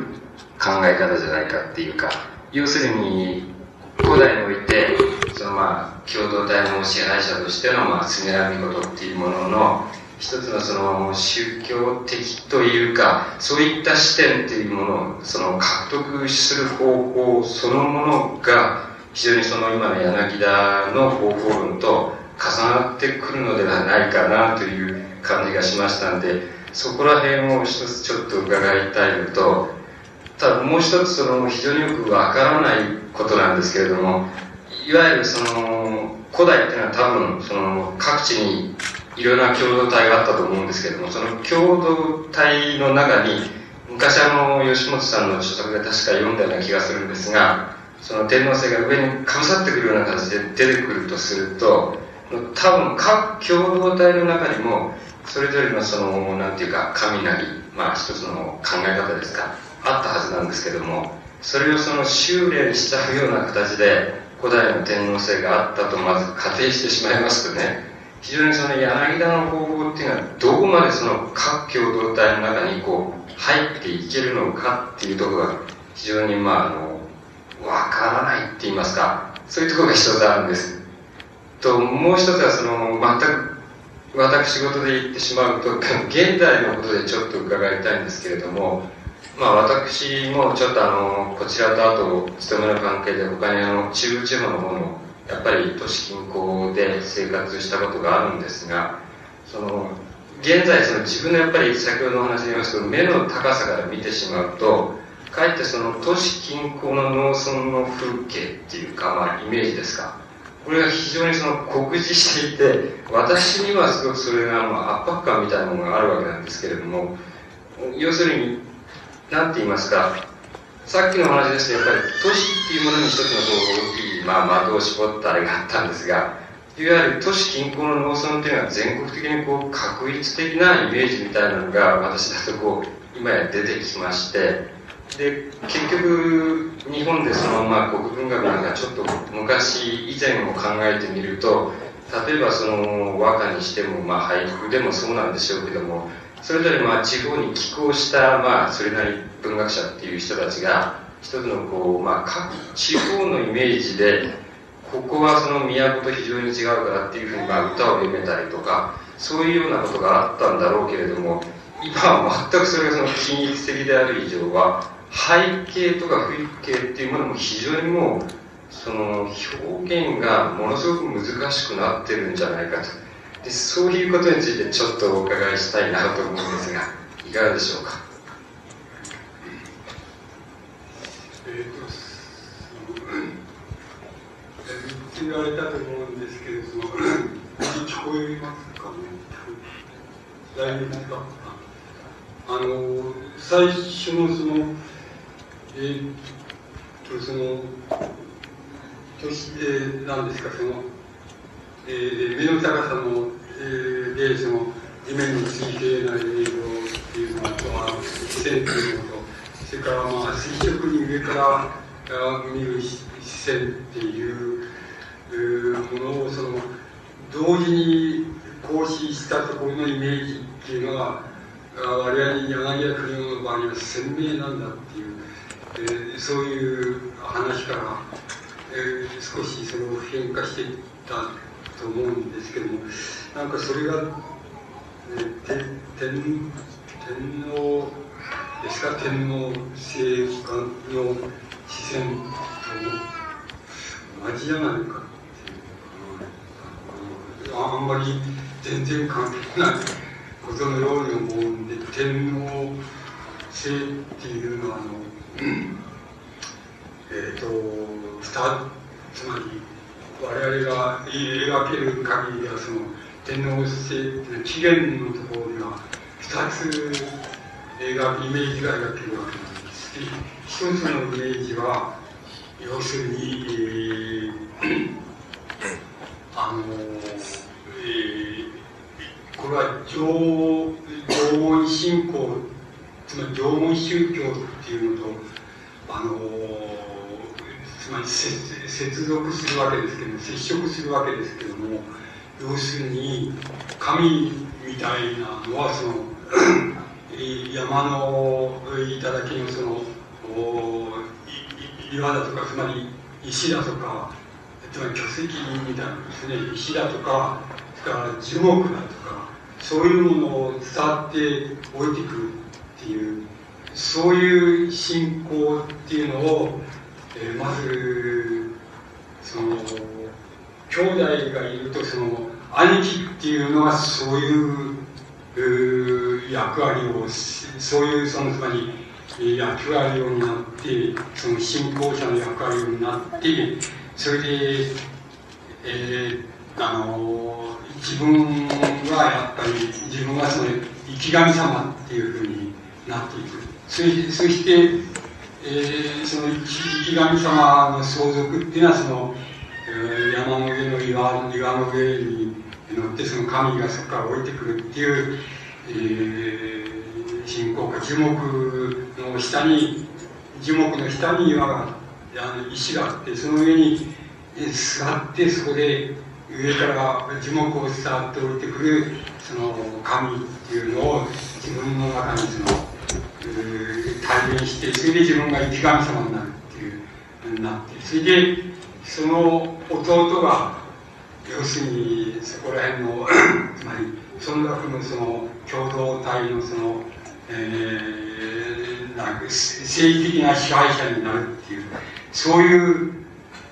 形が天皇制の、えー、古い形だっていうふうに、えー、思われることがあるわけです。だからえ、ー、と初期って言ったりする天皇のえ、神話上の初初期初代っていうのは神武天皇っていうことになってるんですけど神武天皇っていうのに対して神武天皇っていうのはえっ、ー、とえ古事古事的な日本書でいうと末帝だっていうことになってるんです一番上の兄貴はいいいつ世のことっていうことになってるんですよ。それでそのその次に二人あの兄貴がいるんですよ。でその稲日のことっていうのとそれからそのもうもう一人ですよ。その眉間の御事っていうのがあったんですけどその二人は要するに死んじゃうんですよ。一人は海に入って死んじゃうっていうふうになってるんですよ。それから一人が常世の国へ行って死んじゃう。常世の国っていうか母の国かそこ行って死んじゃうっていうになってて長兄とそれから抜庭とか残るわけです。それで、人統制っていうのがあるわけですけど、その場合に、一世のことっていうのは、要するに、あのー、なんか、神話、えー、古事記で言うと、その、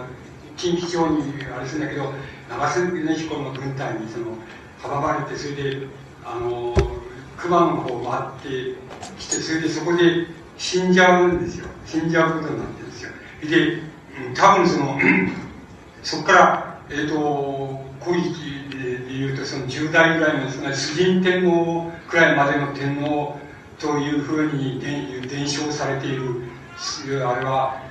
までは多分その全部その形なんで、要するに、その場合、長兄のその一世のことっていうのが多分、生神様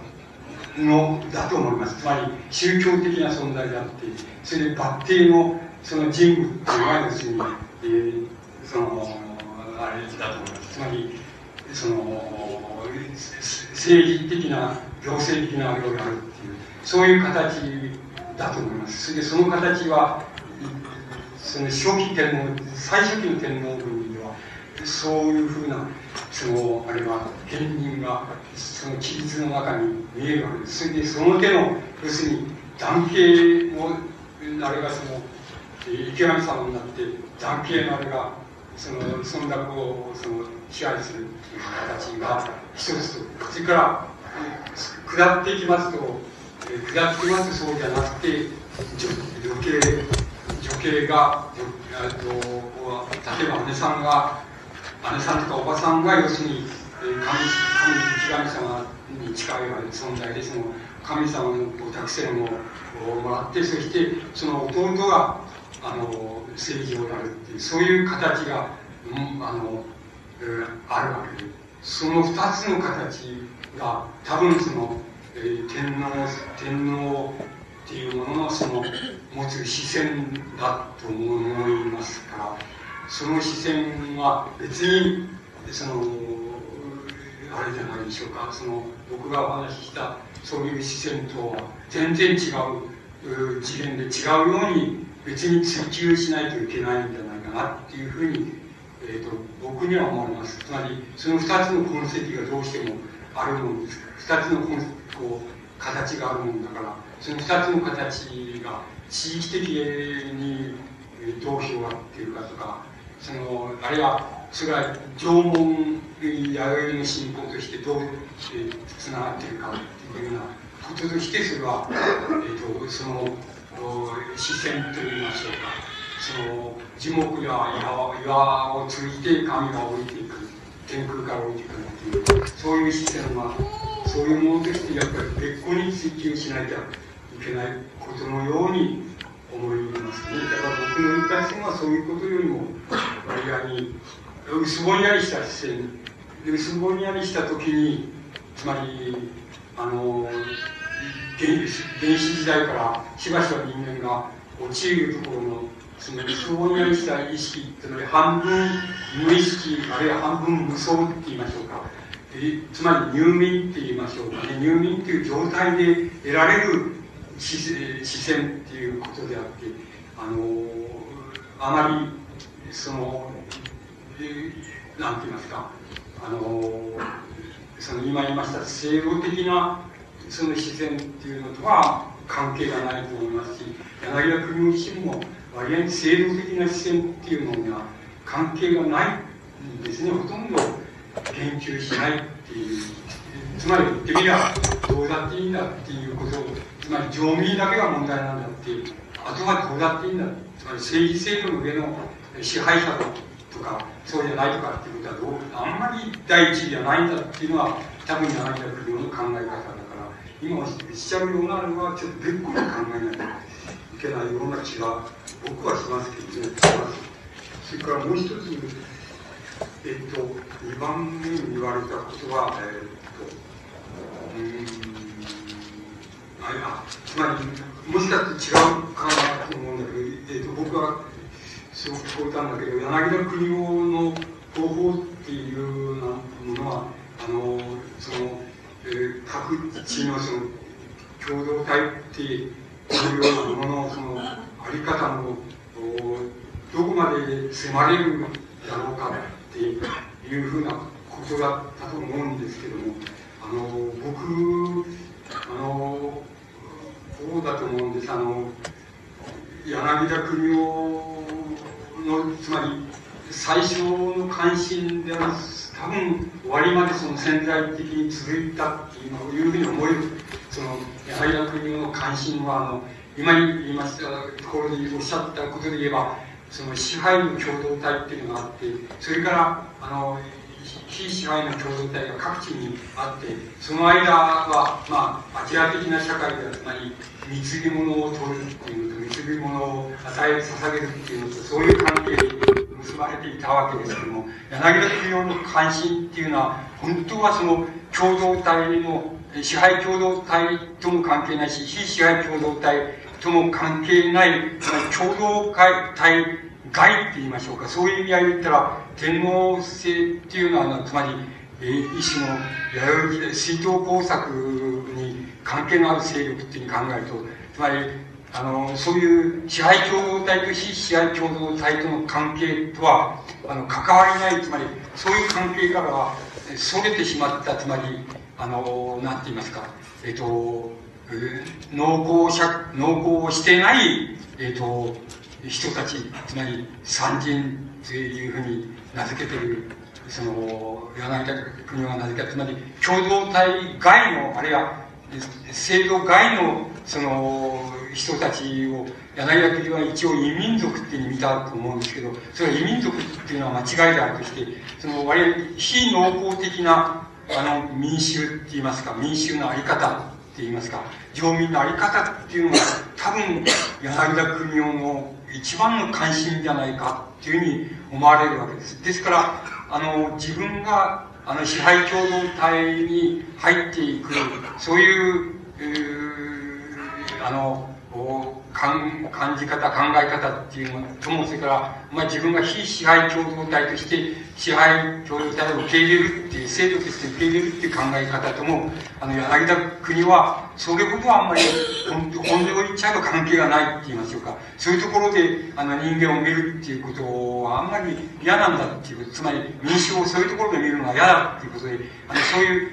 共同体外と言いましょうか。あの、職業で言えば、農耕をやらない人、農耕外のことに携わる人たちっていうことに一番関心があったんじゃないかなっていうふうに思われる。それから、だから、初期の王朝とか、あの、天皇とかそういうのにはあんまり柳田国は本当を言わせると、本音を言っちゃえばあんまり関心がないので、あの、乗民っていうのにあくまでも関心がある。その乗民も、本当を言うと、あの、農耕乗民というよりも、初めは農耕をやってなかった、そういう乗民、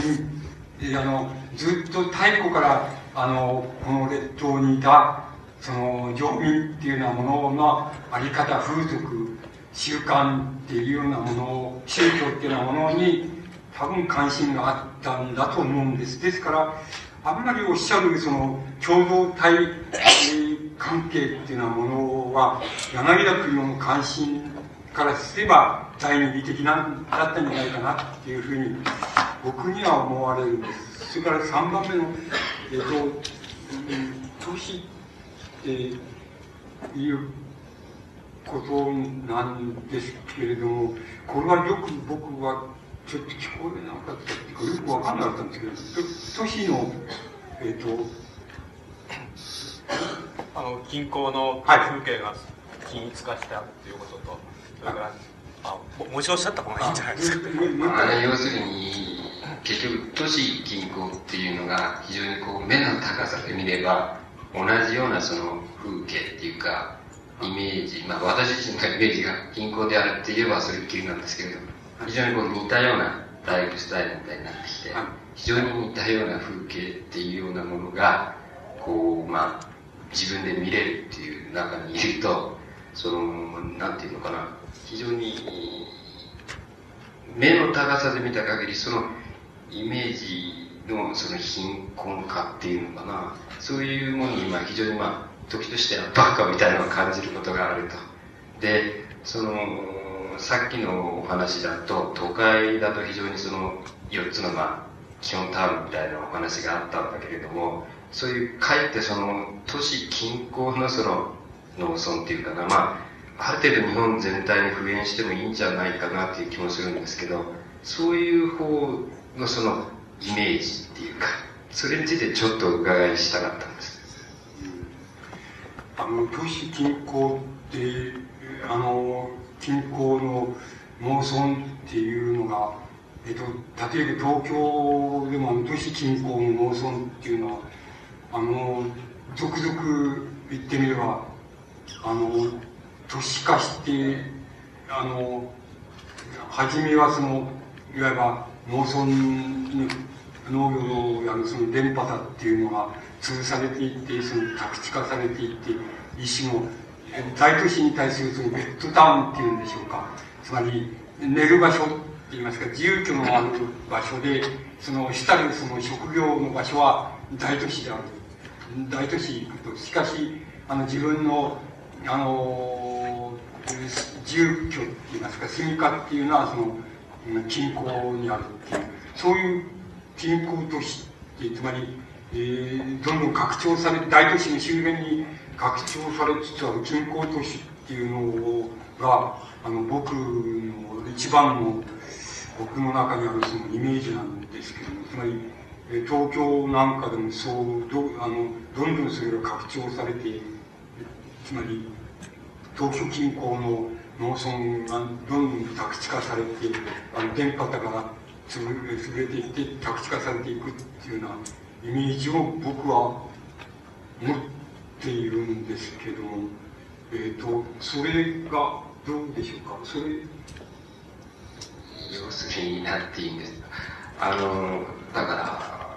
今のさっきの話をすごく単純に都市と農村っていうふうに二つに分類に分けて聞いてたもんだから要するにその農村の周囲のこうイメージっていうのかな。それがまあ非常にその固定的っていうの非常になんか均一的なあれで見えてくるのはその結局都市とその農村っていうものの過程よくなんていうんですか、社会学なんかでいうような区別っていうのはもう非常になくなってきてしまって、そういうふうになだれてるふうに、これはですか？ああ、そうか。だいぶ分かってきた。だいぶだだいぶ分かってきました。あなたの、えっ、ー、と、質問されるその、確信が分かってきました、きたんですね。あの、そう、それは、どっから、どっからにしたらいいんでしょうか？今日おしゃべりしようかなっていうふうにも思ったんだけど、時間が過ぎて。時間がちょっと足りなくなって。あの、できなかったんですけど、つまり、あの、歴史的に作られた、歴史的に展開してきた都市っていうのは、えっ、ー、と、職業、つまり職業といいますか、産業の発達っていうのと関係がありまして、あの、以前、つまり、初めの時代には、農村が農家でもってその同時に家内工業的に思工業的に織物をやってやったりその他養蚕とかっていうことで養蚕製紙とかいうことでやってたようなつまり農家が兼業の、えーと、産業を営んでた時にはあの都市はまだあんまり発達もしないしそれほどの必要性はないっていうふうになったわけであの商人たちは固定的じゃなくてえー、方々歩いてその、えー、製品をあの京織物の京織物とか織物とか布切れをその、えー、あのさばいて歩いたっていうのは段階だと思うんですけどもあの農家の兼業でもって例えば他の産業が非農耕的な産業がその収まりがつかなくなって農業をやる人と農業以外の産業をやる人と例えば紡績業をやる人とが違う人になってしまった時に違うように分業していった時にそれは地域的にも別々に入っていてあのそういう産業に便利な人たちが便利な人で人たか人塊に集まっていってそれで都市ができてあの都市周辺のその工業ができてそれで大都市に発達していったっていうのが歴史的に言えば農村と都市の分離の歴史でありそれから産業で言えばその農業と農業以外の産業とかその分離していく過程だと思うんですね。そして、あの、多分、その、多分ですよ、あの、現在という、現在はどういうふうになってるのかって、つまり、またちょっとそこで間に入れますと、つまり、だからして、要するに、あの、初えー、つまり、割合に初期の、つまり19世紀末とか20世紀初頭のあれ全般のその、ユートピア的な人たち、まあ、宮崎にもそうですし、そうそうですけども、つまりユートピア的な社会主義者たち、あるいはユートピア的な、あの、理想主義者たちが、あの、都市と農村が、つまり、あの、人の好き好きによってですね、つまり両方できるような、つまり農村であり同時に都市であるような、あの、ある中間の大きさを持った都市の、都市兼農村っていうのを思い描いて、それでそこに住んでる人は農業をやりたければ農業をやることができるし、他の産業をやれば、やりたければやることができると。しかも、それが、あの、えー、大きく分離しない、しないから、なんて言いますか、農人と、え、都市と農村の人のその、賃金の格差とか、生活の格差っていうのもひどくならないっていうような、そういう都市をイメージとして思い描いたと思うんです。それは中くらいの都市で、それでしかも、あの、そこに住んでいる人は、割合に平等の条件を持っていて、それで農業をやりたいと思えば農業できる。し、それから自分は工業が好きだとか何々が好きだって言えば、それをやることができるっていうような、そういう都市を、いわば理想の都市として思い描いたのが、あの、19世紀から20世紀にかけての、初頭にかけての、要するに、社会主義者、理想主義者っていうものの描いた都市のそのイメージだと思う。ところが、言ってみると、あなたのおっしゃる通り、現在を見てみると、都市と、都市が無限拡張していって、周辺の妄想を、まあ、えこう、席巻していくと言いましょうかね。どんどん席巻していきつつあり、そして、それはあなたのおっしゃるように、その、なんか都都市と農村とのイメージから見たら何がなんだかつまり農村をどんどん衛生化しながら都市は無限に膨張していくっていうのは、えー、ような形がいわばあの現在の様相であってあのそれはいかような理想主義者で描いたものとも、えー、全く違っているじゃないかということがあるわけ。でそれからもちろんいいですか？もうもうないですか？あえっと、もちろん、あの、え、初期の社会主義者が描いたようの一部分が描いた、つまり、有機的社会主義者が描いたような、つまり、一挙に、そういう都市のその分離しているその権力を一挙に奪取して、それで新しい権力を打ち立てて、して都市と農村の分離をやめさせて、そしてそこに理想的な社会を作るんだっていうふうに言って、えややった、つまりロシアのロシア、中国が中国を見れば、それがどの程度理想的でないか、あの、どの程度はやろうとしたけどダメだったかっていうのは、まあ、完全に見えているわけです。それで、それが今の現状であって、それでそれが、あ日本の現状は新たに、周辺の農村をどんどんどんぺいしつつ広がりつつあるっていうような状況だと思うんです。それで、それで何が、それでユートピアとして描けるかって言ったら、僕は一つ、一つあるいは二つだと思うんです。それは先ほど言いましたことに、あの、還元されてしまうんですけど、先ほど都市について言ったことに還元されますけど、一つは人工都市を作るっていうことだと思います。あの、人工の理想都市を作る、あの、作ってやって、やっちゃい、やってみるっていうことが一つなんです。これ、詳細を言えばいいんですけども、それが一つだと。もう、もう一つは、あの、先ほどの都市の矛盾する領イメージの領域って僕、系列って言いましたけど、それなわけです。つまり、あの、都市の中に、あの、都市の中に農村を作っちゃうっていうことです。その農村っていうのを地メタに濃厚する農村ということに必ずしも限らないで、つまり、あの、人工農村っていう農業って言いましょうかね。そういうことも加味して、要するに都市の中に農村を作っちゃうっていうこと。つまり、先ほど言いました、これが矛盾したイメージの系列ですって言ったことがあるんですよ。つまり、ビルディングの中に庭園が、日本庭園があったりとかって言ったことがあるでしょう。つまり、そういう形で、要するに農、農業っていうのを都市の中でやっちゃうっていうイメージを作るか。それじゃなければ人工都市を作るっていう、そういう形っていうのは、今、現在だったら僕はできるユートピアの唯一のものだっていうふうに僕には思います。だから、あなたの質問者のおっしゃるような状態はどんどん続くと、それを、それを阻止することはできないと僕は考えています。だけれども、そんならば中に作ろうじゃないかっていう発想はできると僕は考えています。それから中に人工的なあの農業をやっちゃおうじゃないかっていう発想もできるっていうふうに考えています。僕はそういうふうに考えています。それ、そこら辺の問題になっちゃうんですね。あの、今、非常にあの、話佳境に入って、これであの、打ち切りにせざるを得ないです。時間があの、この会場5時までしか借りれないんで、あの、後片付けとかありますんで、あの、この続き、あの、今日、この後、あの、9時から、あの、上田三丁目のキャラサっていう場所で、あの先生を囲んでまたお話を伺いたいと思いますので、あのこのこの回は残念ですが、もうこれで打ち消さざるを得ないので、ご了承願いたいと思います。あのそういうお気持ちのある方はあの、6時からの会合の方にご出席くださって、そこでまたあのお話を伺いたいと思います。今日はあの進行がちょっとまずい点もございましたけど、先生のお話があの非常にあの後半、2時間20分ぐらいとマラソンと同じぐらいの時間だと思うんですが、一気にこうお話しくださって、あの大変あの貴重な体験を私どもしたわけですが、あのそのこの後あのお話の中で、やはりあのよくわかんない点がたくさんあると思うので、改めてまた勉強を続けたいというふうに思っております。あの私どもこの吉本隆企業会というものをやってますけど、どなたも参加できるようになってございますので、そちらの方もどうぞ今後もよろしくお願いいたします。今日は先生どうもありがとうございました。